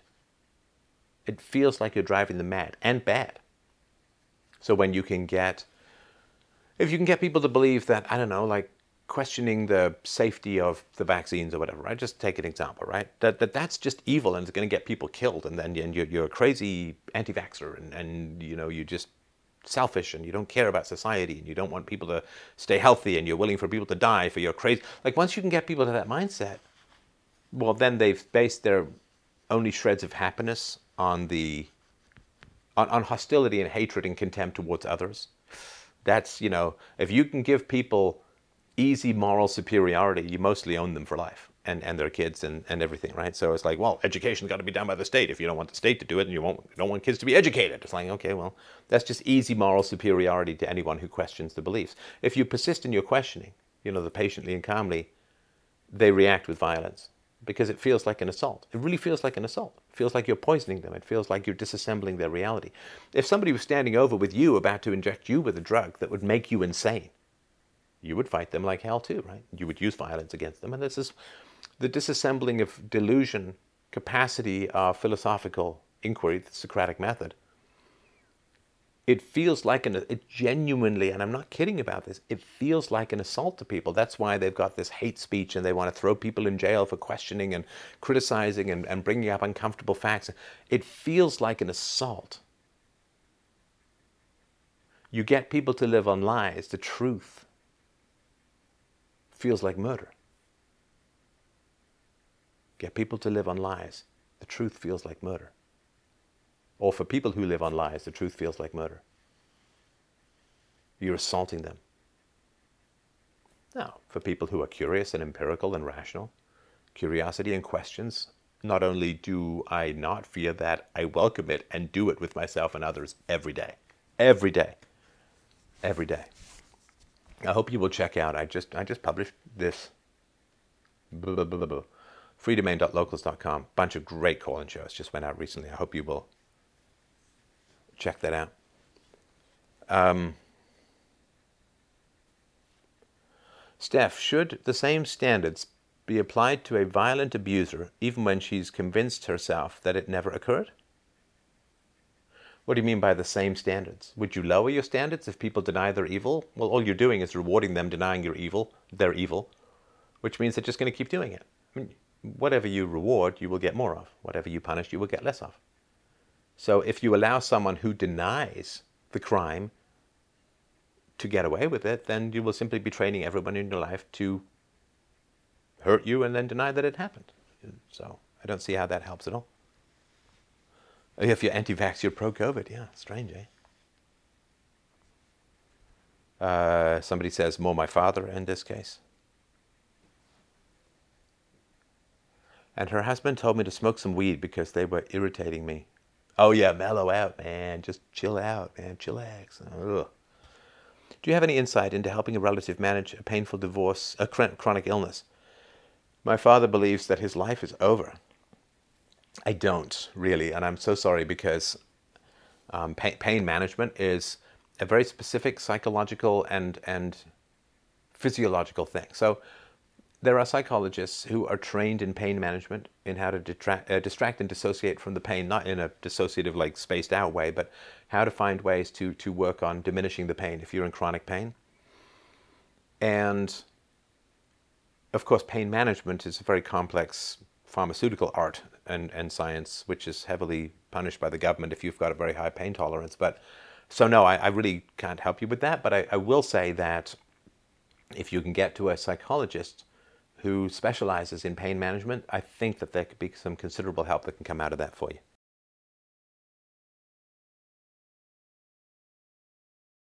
Is there anything that can be done when people have these delusions aside from question them? So you need to figure out, I think, I would suggest, that it's worth trying to figure out why people are wedded to their delusions. Why, why are they wedded to their delusions? Now, take a, an example somebody works for a tax collection agency, then the taxation is theft stuff, and you might be not a great guy in, in the eyes of history in the future. It's not really going to not really going to go very far. If somebody's a public school teacher and you talk about the corruption of the public school unions and the corruption of the curriculum and it's weird and creepy these days and very anti-white and anti-healthy sexuality and so on. Well, their paycheck and their sense of self-respect, their social circle, everything just depends on, on this, right? So you're not going to be able, you know, the old thing, if you have them by the balls, their hearts and minds will follow. If you have them by the wallet, their soul and conscience will follow.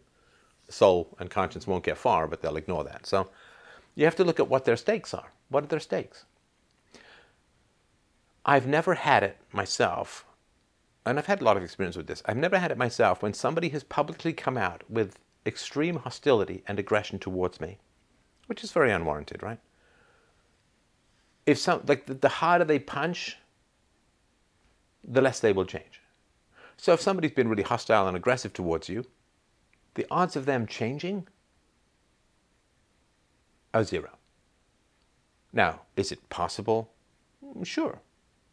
If you jump out of a plane over a city, is it possible for you to survive? I suppose. Right? You could um, fall into some hay bale. you could, I don't know, something, right? There's a possibility that, that you could, you know, they always do this thing like you fall through a bunch in cartoons, you fall through a bunch of awnings and then, then you just, like, is it possible for you to survive? Sure it is. But it's effectively zero. Because if somebody was trying to push you out of a plane, you'd fight like they were trying to kill you. You wouldn't sit there and say, well, maybe I'll fall through some awnings or I'll bounce off some hay bales or I'll, there's some deep lake there or there's some um, open uh, sewage hole that I'll fall into with the sewage and it will break my, like you, you just say, the guy is trying to push me out. The, the plane is trying to kill me. So, for the OCD anal among you, when I say zero and you immediately want to say, well, there's a possibility, like, no, it's effect, it, the effectiveness is zero. And what I mean by that is, could you re- save for your retirement by playing the lottery? Sure. Could it happen that you will end up with wonderful retirement because you played the lottery? Yeah. You know, there's a one in 50 million chance, a one in 10 million chance that, but it's effectively zero because you can't have a, make a plan for that. You can't have a plan for that. It's not a sane or rational plan. So the effective zero is really important. I mean, this is the one thing that you, okay, there's stuff that's impossible. right? If you get ejected from a spaceship with no spacesuit on, if you get ejected from a spaceship in the void of outer space, you cannot survive. 100%. You will die, right? And you won't even die from lack of oxygen, like you're, you'll explode, right? Because there's no air pressure to keep you, right? You're, right? So that's 100%. 100%. You know, somebody, I don't know, jams a shotgun in your mouth and pulls the trigger, and you're not going to survive. They hold, on your, they hold you underwater for 20 minutes, you're dead. Like no breathing apparatus, right? So there's some stuff where, yeah, it's zero.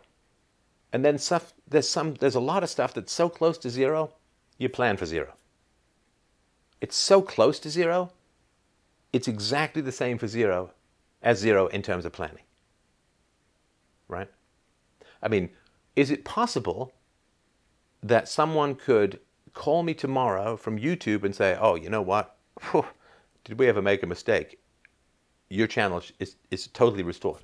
Is that possible? Yeah. Is it going to happen? No. Say, oh, but it could happen. It's like, yes, but the functional, practical aspect of things is zero.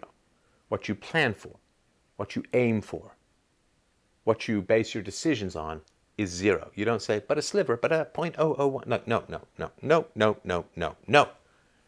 Like, you know, the, the statistic I quoted the other day a healthy 30 year old American has a 1 in 250,000 chance of dying from COVID.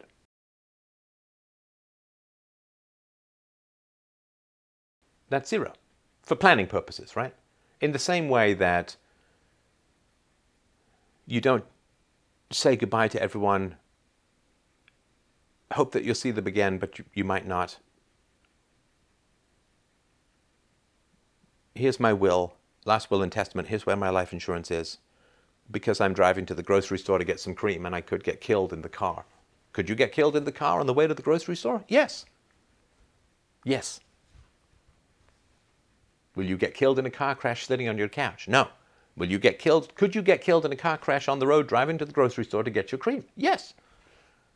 But it's effectively zero. And that's what we do. We get into our cars and we drive like we're not going to die. Could we die? Yes. But what do we plan for? That we're not. So the difference between zero and effectively zero is really, really important to understand. And the reason I'm saying all of this is that the sliver of hope, it's a bad idea, man well, I didn't save my retirement, but maybe I could win the lottery. You understand? So winning, winning, like thinking you could win the lottery to play for your, save for your retirement, to pay for your retirement, thinking, well, I'll win the lottery. What that means is that you will save less for your retirement because you've got this sliver of hope. The reason why you have to say it's effectively zero is because thinking it's not zero changes what you do. It changes your behavior.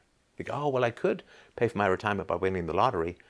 Then you're discipline in saving for your retirement will go down because you've got this magic. You understand? You've got this magic that could happen. so it's really important to nail shut the coffin of effectively zero. Right? If I genuinely thought, yeah, there's a chance I could get the call from YouTube or Twitter or PayPal tomorrow and they've restored every. Come on. Do they restore? Yeah, they do. Uh, Ron Paul, one of Ron Paul's channels got nuked off YouTube, and then they restored it because they'd made a mistake or whatever. But you know, not uh, what is it? It's well over a year now, right? So you have to work with effectively zero. Could you get hit by an asteroid walking tomorrow? You, not the asteroid, walking. Could you get hit by an asteroid tomorrow? Yes. Do you live your life that way? No. The odds are so close to zero that they're effectively zero. Because, of course, if you genuinely thought that there was a possibility that you were going to get hit by an asteroid tomorrow, you'd stay in a bunker, right? You, you, like it would change your life. You'd be dancing at the sky and walk into traffic and get killed by a car. So the effective zero thing, the effective zero thing means you have to stop magical thinking and saying just because something is possible doesn't mean that you, you should act as if it is. Just because something's possible doesn't mean you should act as if it is. Is it possible that you have a creeping aneurysm that's undetected that's going to kill you in the next five minutes? Yes, I suppose it is. Do you have some heart blockage. I don't know, whatever, right? That, that's, right? Yeah, it's possible. Do you live that way? No, you don't. Is it possible you're going to live for 200 years? No. Is it possible you can live for 100? Yeah, it's unlikely, but you could. So what do you plan for? So the effectively zero is really important, and you gotta you got to wedge that as wide as humanly possible, as wide as humanly possible, so that you don't spend your life, waste your life, on the slim to none. On the slim to none. Is it possible that my mother could call me tomorrow and she said, You know, I've been listening to your show. You really did make a great case for therapy. I went to go and see a therapist. I've really been talking things through. By gosh, I really understand things and blah, blah, blah, right? Is that possible? Yeah.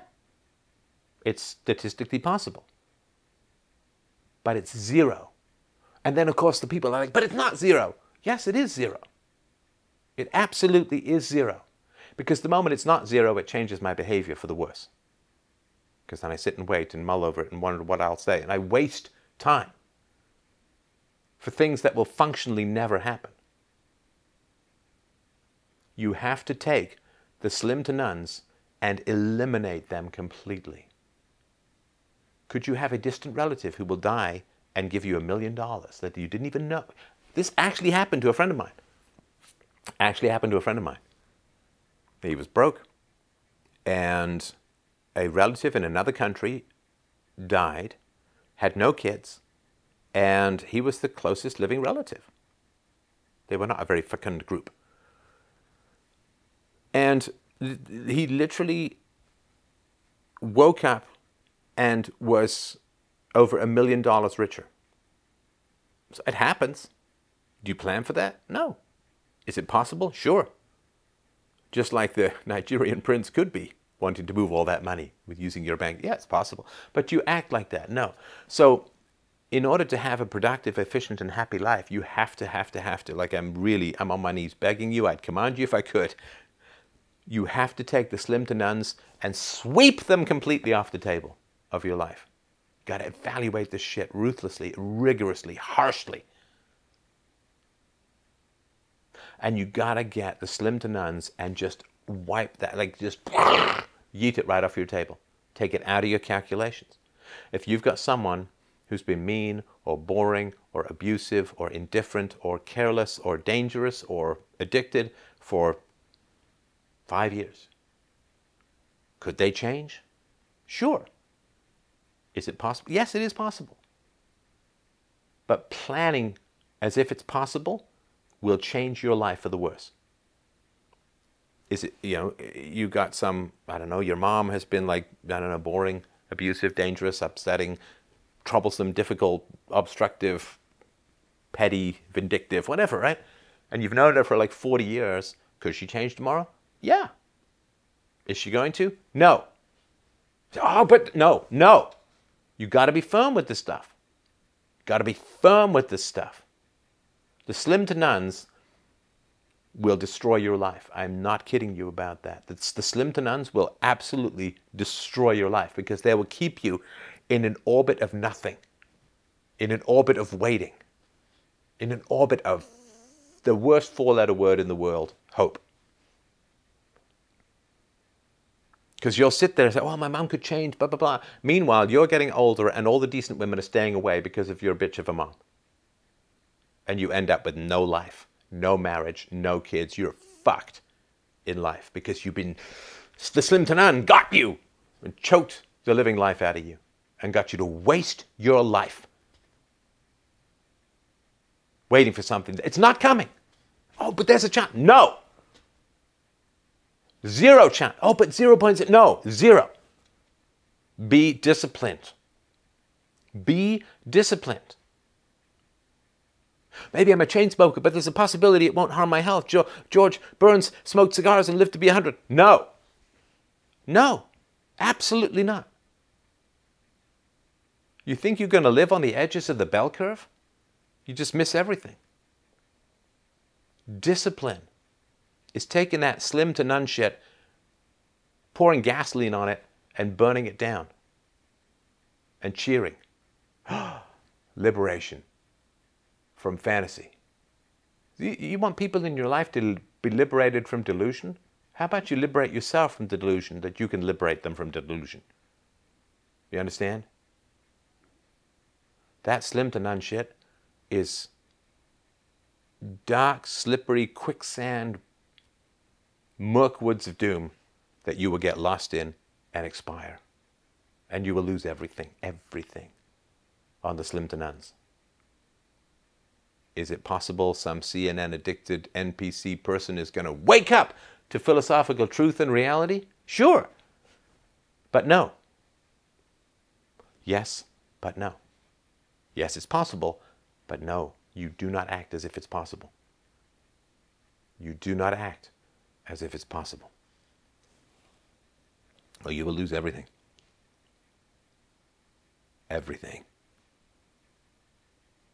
If you want to give up, if, if you, here's the thing if you want to help the people in your life who have delusions, the first thing you need to give up is every delusion you have.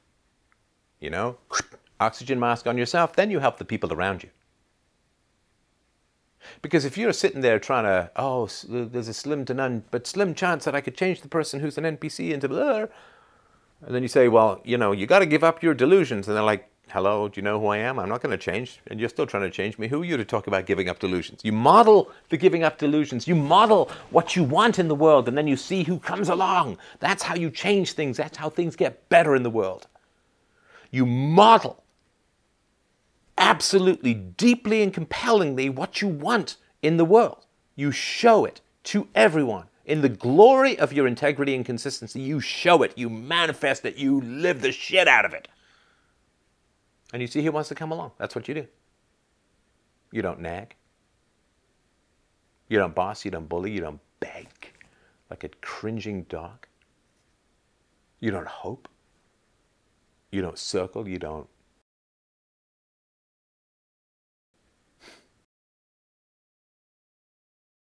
You got some fat guy on the couch, you want him to lose weight.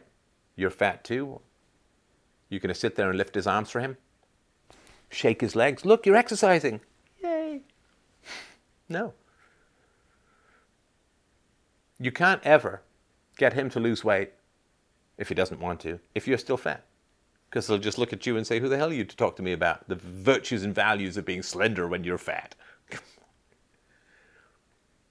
That's vanity, right? That's arrogance. That's somehow people will ignore what you're doing because you're saying stuff that's different. If you want people to be free of illusions around you, you must relentlessly expose and reintegrate the false self delusions that are surrounding you in the hall of mirrors where you move and you think that the planet is changing. It's no, it's just a hall of mirrors reflecting your movements. You want people to give up their fat, you lose the weight. You want people to give up their delusions, you give up their, your delusions. You want people to value freedom, don't be enslaved to their fucking delusions, you understand? When you are desperately trying to change people who refuse to change, you are saying that the best thing that free people can do is be a slave to other people's no. No, I won't change. No, I won't listen. No. I don't like that sauce. No, that's too right wing. No, you're a racist. Oh no, but please. Oh no, you gotta. No, no, no, no. Blah, blah. Unworthy of any sovereign soul. You don't give delusions power over you. You don't give other people's delusions power over you. In what they lie about you, in what they do to themselves. Because, of course, it's painful to watch people you care about who are lost in illusions. I it's painful. It's painful. I understand that. But as long as you are feeling the pain and trying to change them, not because you want them to be free, but because you want less pain from seeing them be a slave. But everything you do where you chase after and empower people's delusions strengthens those delusions because now those delusions have power over you. They can make you jump and bark and do spins and twists and look things up and right. Don't. Freeing people means withdrawing every, every single ounce of subjugation to their delusions. You want to live in lies? Hmm, I think it's a bad idea. I'm not going to do it. Off I go. Now they may look at you and say, well, That's a pretty great life, man. Come on. Tell me this. Hit me with a Y in the chat. If you're at least as convinced by the life that I lead as the words that I say. Hit me with a Y. If you're at least as convinced by the life that I live rather than the words that I say. Because I live my values, right? I'm in a, came from a horribly abused background. I've been a stable, happy 20 year marriage. You heard my daughter. I didn't tell her to say this. She said this the other day when we were doing the review of, of Cinderella. And she said, I'm the least abused person on the planet. Right? I'm the least abused person on the planet. Okay, so you're all saying yes, right? Possibly more so. Izzy, Izzy is the proof. Izzy is the proof. Okay, so that's, that's how you do it. I changed your mind by how I lived. Now, if I was enmeshed in abusive relationships and, I don't know, broke, and, and I was telling you all about how to be free, would you care? No. Because we're empiricists. That's why I've always, I've always said I'm an empiricist, right? I'm an empiricist.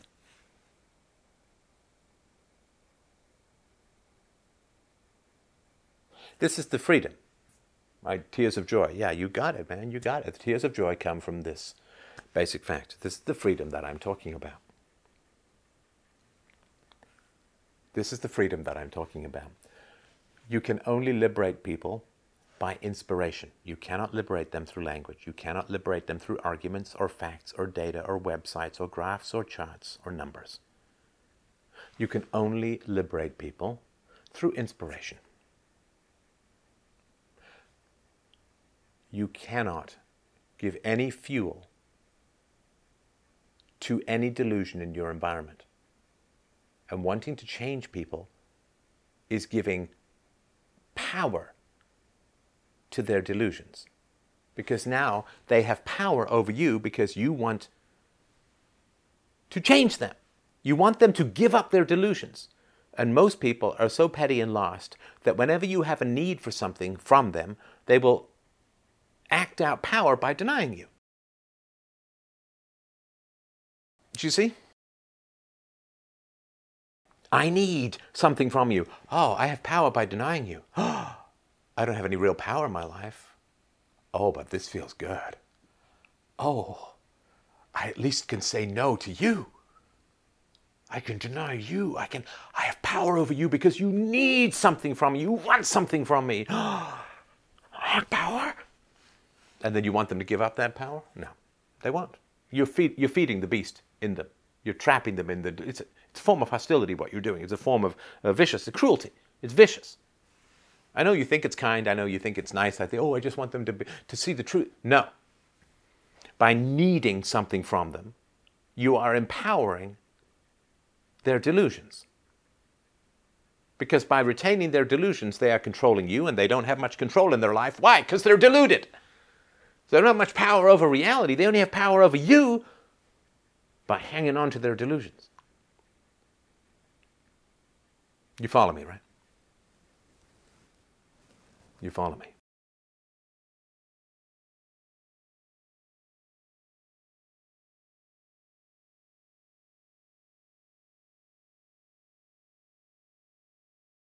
You wanting to change their delusions is serving their delusions.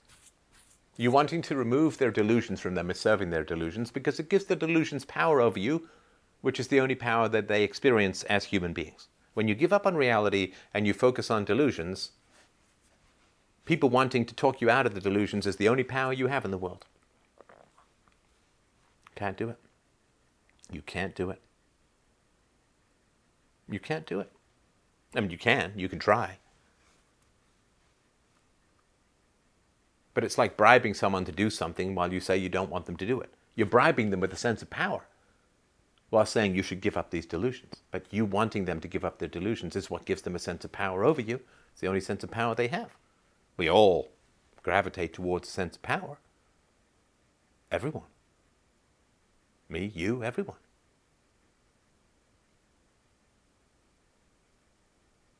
Don't feed them. Don't subsidize their delusions by giving them power over you because you want to change them. Very bad idea. It's a very bad idea. You will waste your life. And you will just feed the demons that have control over everyone.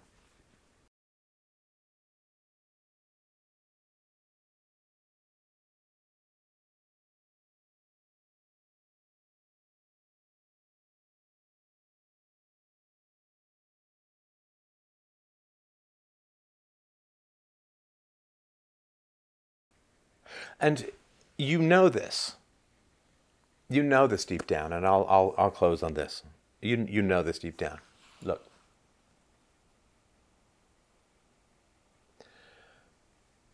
When you have done something that has added to your sense of power, what do you feel? And you can answer this. Um, when you have done something where you genuinely feel empowered and in control, what is your emotional state? Right? If you've if you've mastered something, if you've achieved a goal, if you have right, what do you what do you feel? What is your emotional experience? Satisfaction, fulfillment, power, right? You feel power when you have achieved something that is positive and good for your sense of control over the world. You feel happy. Yeah, you feel happy, for sure. Happiness is the reward of the achievement of efficacy and, and power. Now, I don't mean power over people like you're subjugating or controlling them, right? Whatever it is, right? Power. Gratitude. Yeah, gratitude for sure. Yeah, for sure. When I get the words right, like this speech is very good, I think, very helpful. Good means helpful. When I get it right, I get a sense of, of energy. I get a sense of uh, like a thrumming in my chest, uh, like a, a, giant tuning fork of, of truth. I had this when I did the show with the guy. Uh, oh my God, I, I did a show recently with a guy. It's freedomain.locals.com. I think it's subscriber only for now. He was literally raised wallowing in his own urine and shit for the first couple of years of his life. His grandmother tricked used him to trick his mother into having an exorcism performed upon her, which he was forced to watch. Like just, and I was really just drilling down into what happened to him and what this means about society and the world. And I was just like, boom, boom, truth bomb, truth bomb. And you know when you get it, you know when you have that connection to the truth and the value of what it is that you're saying is like a bullet shot through a cloud of the present to a firework for eternity. It is something that will last the test of time. This, this, I know, I'm perfectly aware of what I'm saying now. This little community, this little camera, what I'm saying now will stretch through the years, through the centuries, through the millennia. We are not the only people who have pissed away decades trying to change people without realizing we're only feeding their sense of power over us by rejecting our improvements. So you feel this, right? You, you, feel, you feel what I'm saying here. So it's why some of you have tears of joy and will remember for the rest of your lives that you were here when this speech came out. So you have that, right? You have that experience, that uh, what I'm here, uh, here in this speech, I am empowering myself, reminding myself of all of this. I am empowering you, and you feel a sense of liberation and of joy and of happiness and of peace. Philosophical power and peace, peace of mind, is the same thing. Now, compare this feeling, compare this emotion, this experience, compare that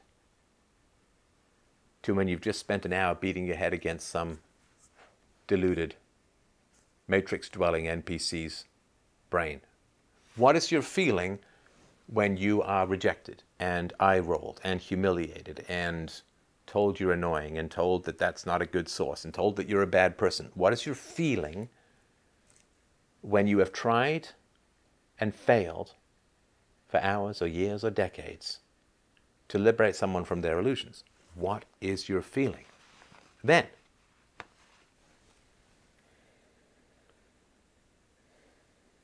Hurt. Yeah.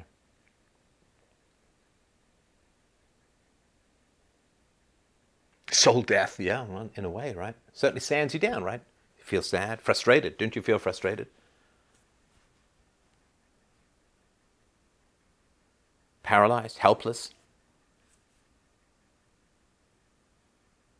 hopeless, humiliated, embarrassed, ashamed. You feel less. When you hear a speech like this, you feel more more possibilities, more freedom, more liberation, more self control. When you feed people's delusions by struggling to free them from those delusions, when you give them that power over you, when you strengthen their delusions, it weakens you. It weakens you. And you experience that. If you learn to trust your feelings, See, we sit there and say, well, I tried to change so and so, it didn't work. They got really insulting, kind of bored and rolled their eyes, and I just felt really, so I got to... I must have been doing it wrong. I, I felt really frustrated and hurt and weak and worn down and sand down, whittled down to nothing. Ah, I gotta, I gotta get back up. I gotta get back on the horse. I gotta try again.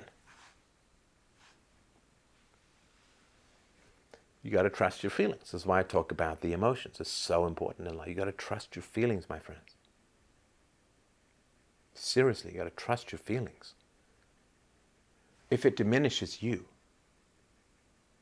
I mean, how many times have you listened to me speak deeply about these things and walked away feeling diminished and embarrassed and humiliated and less? Does it happen? I hope not much, right? I hope not much, if at all. How many times do you come out of the beat your head against the NPCs blank wall of defiant denial and humiliation and feel empowered and strengthened and happy and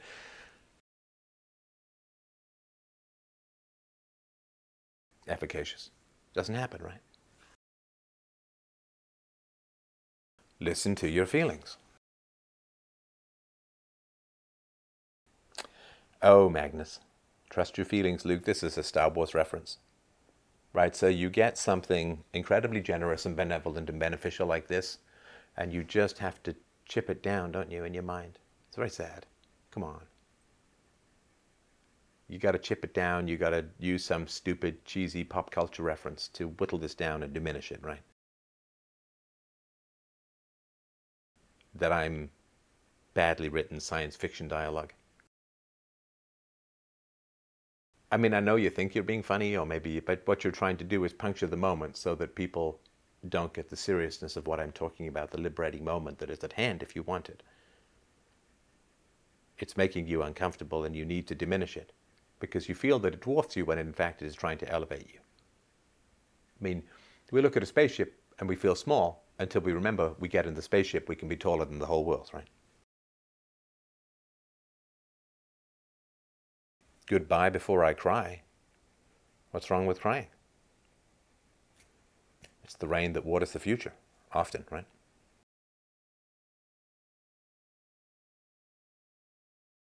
You need to examine your feeling. If you feel lesser after an interaction, you feel diminished, you feel weakened, you feel humiliated, you feel embarrassed, you feel less. You weren't joking, sorry. You say I was joking, sorry, and I appreciate that. No, but the question is why were you joking in such a serious moment where people are poised on the flight of liberation away from wasting their lives trying to change people that they're surrendering power to by trying to change? Like that's not it's not a joking situation, is it? I've got I've got a good sense of humor. This is not a joking situation. You're joking to keep people trapped. You're trying to make them laugh so hard as they're trying to get out of quicksand so that they fall into the quicksand. I'm not being too harsh.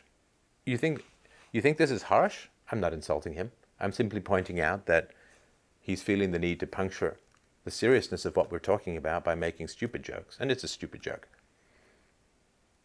And that's important. I'm not, What would be what would be really disrespectful to the guy would to him, and listen, I say this out of love, right? I'm not being mean to the guy.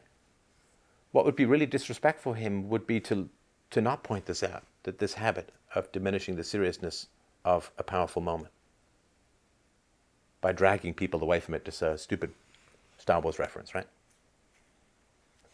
It was not my intention. See, but you don't even know. This is the thing, man. This is the defensiveness that you got from your parents. You don't know what your intention was. Jokes are not subjective. Jokes, and otherwise there'd be no such thing as comedians. Jokes are not subjective. And joking in a serious moment where people, like, you understand, this is a moment where people in the chat are weeping with joy at the power of what we're talking about here. This is a moment where people are weeping with joy because they're feeling such an immense sense of liberation and potential. And you drag in a stupid Star Wars reference. And I'm not calling you stupid, right? But the reference is stupid. So there's a seriousness in the air in the conversation and a very powerful moment of liberation for human beings here. And I'm not trying to insult you, and I'm not saying you're a bad guy or anything like that, but you wanting to puncture that moment is really important you wanting to diminish and puncture that moment. People are crying tears of liberation in what I'm saying. And you have to back away from that and you have to diminish that, or you feel that you have to. And again, I'm not trying to insult you. I'm just pointing out that you're doing that mostly to yourself. Because it's going to inter. You wouldn't make this joke at a funeral, right? And this is a funeral of people's delusions. People are feeling tears of joy, being released from the delusion of wanting to change others. And you wouldn't make this joke at a funeral, would you? I mean, if, if your grandmother was up there crying about how much she loved her husband, you wouldn't say, Trust your feelings, Luke. Because that would be a serious and powerful moment, right? And you would have respect for that, I would hope, I would think. And you just are recoiling from the depth of the moment. And what I'm saying by that is that there are people in your life. You see, I'm, I'm I'm teaching you how to not give a drug to addicts. The drug called, I want to change you. I need to change you. I need you to be free from your delusions. I'm telling you, stop being a drug dealer and go and be free. Now, there are people in your life who desperately, you understand, there are people in your life who desperately want you to keep trying to change them because that's the only sense of power, control, and efficacy and superiority that they have. And they will be immensely disappointed if you walk away from trying to change them. Could be in your marriage, could be in your sibling relationships, could be in your parental relationship, your work relationship, friendships, extended family. There are people who desperately need you to come back and keep trying to change them because it gives them power and superiority, particularly moral superiority. They get to feel. And God forbid society run out of the unvaccinated. How, how, who on earth will they then lord it over and bully? So what, what's happening is there are people who are sensing the liberation in what it is that I'm saying. And you are delivering a message from the people who desperately need you, the listeners, to go back and keep trying to change them because it gives them a sense of power, control, and superiority, moral superiority in particular. So you're trying to diminish this moment so people don't get a sense of the liberation that they're experiencing. You are sending a message from the people who want to still enslave everyone in this conversation Come back and change me. Come on, come on, try and change me. Come on, try and change me. Come on. Maybe I'll do it. Maybe I'll do it. Come back, try and change me. Come on, come on. So I can have power over you, so I can reject you, so I can feel superior to you. So I can make you dance for me. I have power over you. So you want to diminish people's tears of joy so that they will continue to be delivered to the people who are addicted to them wanting to change those people. That just means that they're in your head and they're running a good chunk of what it is that you want to do. Which means that you, obviously, really want to change people around you, desperately want to change people around you, which is actually their desire, not yours. You understand? If you're trying to change, let's say, Sue, some woman named Sue in your life. You're trying to change her. You want to change her. You keep going back. You, you email her. You, you send her messages. You, you talk. You understand? That's the desire to change her comes from her, not you. Because she wants you to try and change her. It gives her power over you. And she doesn't have much power because she's a social metaphysician. She's not connected to reality. She's connected to opinions. Or CNN or whatever, right? So Sue, Susan, the desire to want to change Susan comes from Susan, not you. You are a slave to her desire for you to change her, to want to change her. Come on. If you were dating a woman, you kept taking her out on expensive trips, but she knew that the moment she slept with you, you'd leave her. Is she going to sleep with you? No, because not sleeping with you gets her more benefits than sleeping with you. Not changing gets Susan and other people more benefit from you than changing. Because the moment that they change, they go from a position of power to a position of desperation from weakness, from power to supplication. Because if they join you on the I want to change people side, right, then they're no longer on the position of withholding change and thus having power over others. Now they're on your side, which is the begging, supplicating, please change so I can be happy. I am a slave to you not changing. Now, who voluntarily wants to go from master to slave? Who wants to go from a high power, moral superiority situation to a low power, desperate, begging dog situation? No, they're not going to change because you want them to change. They won't surrender high power for low power. They won't surrender plus power to minus power. They won't surrender moral superiority to cringing dog begging nothingness. They won't do it. They won't do it. You're asking a hungry hyena to give up a fresh kill. I won't do it. You've set it up so that they are absolutely guaranteed to never change. Which is why I'm saying that if the slim to nuns, if you work on the slim to nuns, you're doomed. Because you would change your behavior to turn the slim to nuns into a nothing. And you are the nothing. If you want people to change, you have to stop giving them the drug of wanting to change them, the power of wanting to change them, the superiority that they feel because you're desperately wanting to change them. You know, if you've ever had a salesman really be persistent, it gives you a sense of power, right? This guy's really persistent. He really wants to be to buy the product. I can just say no. He keeps coming back, right? Now, I don't think it's particularly true for you guys because you're into philosophy, but come on. If you think that the real change comes from stopping wanting to change people, because right now you're subsidizing them not changing by constantly wanting them to change, giving them a sense of power. You stop wanting to change them, they'll miss it like you won't even believe. You won't miss it because it's never going to happen. The more you try to change people, the more impossible it is for them to change because you're bribing them with more and more power trying to get them to give up power. But they're addicted to power. You can't do that.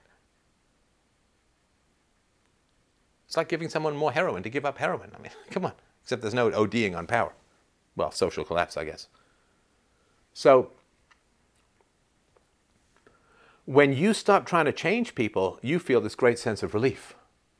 Ah, I can have a life. I'm not a cringing, begging dog pawing at people to change, thus affirming that they will never change. God, I can find people who are already changed or already in the process of changing. I don't have to beg for the rest of my mortal fucking existence.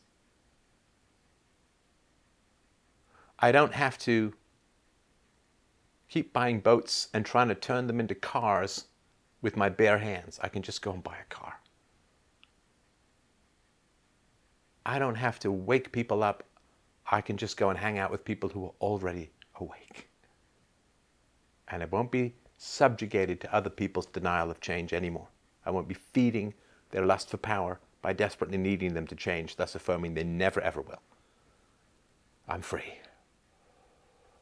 Oh, thank God. Free at last. So it's a huge benefit for you. they'll hate it.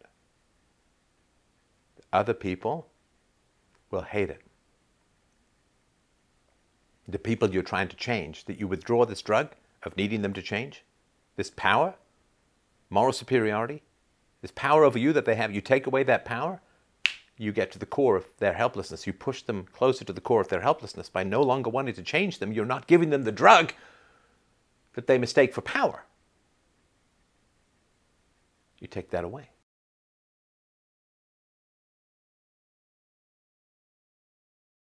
How are they going to react? They don't want you to do that. They want you to keep trying to change them, which is why you get stuck in these revolving door conversations that never lead anywhere.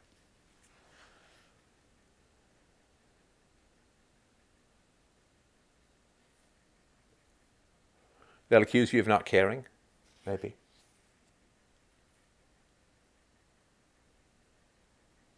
They might accuse you of not caring. Most likely they'll escalate, though. They'll spread more rumors. They'll make you feel worse. They'll, they'll try to provoke you into engaging with them again. They'll, they'll try, they'll, they'll trash you, they'll insult you, they'll cause problems in your life. They'll try to get you to re engage with them to now, you've got to stop spreading lies about me. Why? The moment you say to someone, you've got to stop spreading lies about me, they're like, oh, fantastic. Boy, they really need something from me now. I'm back having power over them. Mwah! No. What you do is you don't hang out with anyone who believes the lies that trolls say. Right? Think there's anyone in my life who thinks I'm a bad guy? Of course not. I'm a good guy. Are there people in the world who think I'm a bad guy? Oh, yeah, the worst. Would I ever have them in my social circle to give them the time of day? Of course not. They're desperate for you to engage with them.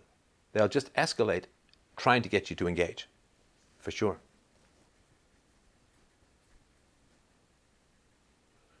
I've lived it actually. Ex wife, shiver. Yeah. Yeah, I mean, we've all had those relationships. Most of us had those relationships where somebody says, "Oh, you're a terrible person. You're a bad boyfriend. You're a bad husband," and then you finally like, "Oh, she's never going to change. I'm out of here." right? And then they just desperately escalate to try to get you to re-engage with them. They'll do it through laws, through false accusations. They'll do it through lawyers. They'll do it through spreading rumors. They'll do it through trashing your reputation. They're just desperate for you to re-engage with them to give them that sense of power.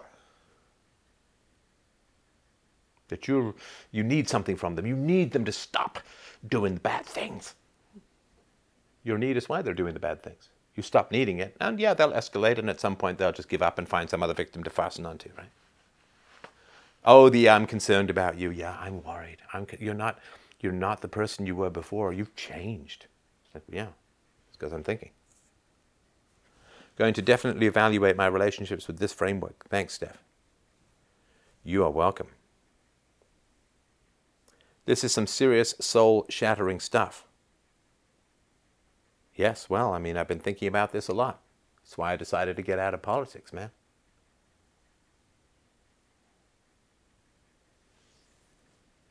The real backlash also comes like, let's say you get what you want and they do start to change, they'll attack you, man, because they'll feel that they're losing power, and then the only way that they'll gain power is to try and attack you and have you need them to stop attacking you and all that escalation and all that, right? So. Is there anything else? Should we stop here? Is this enough of a uh, truth cannon for one night?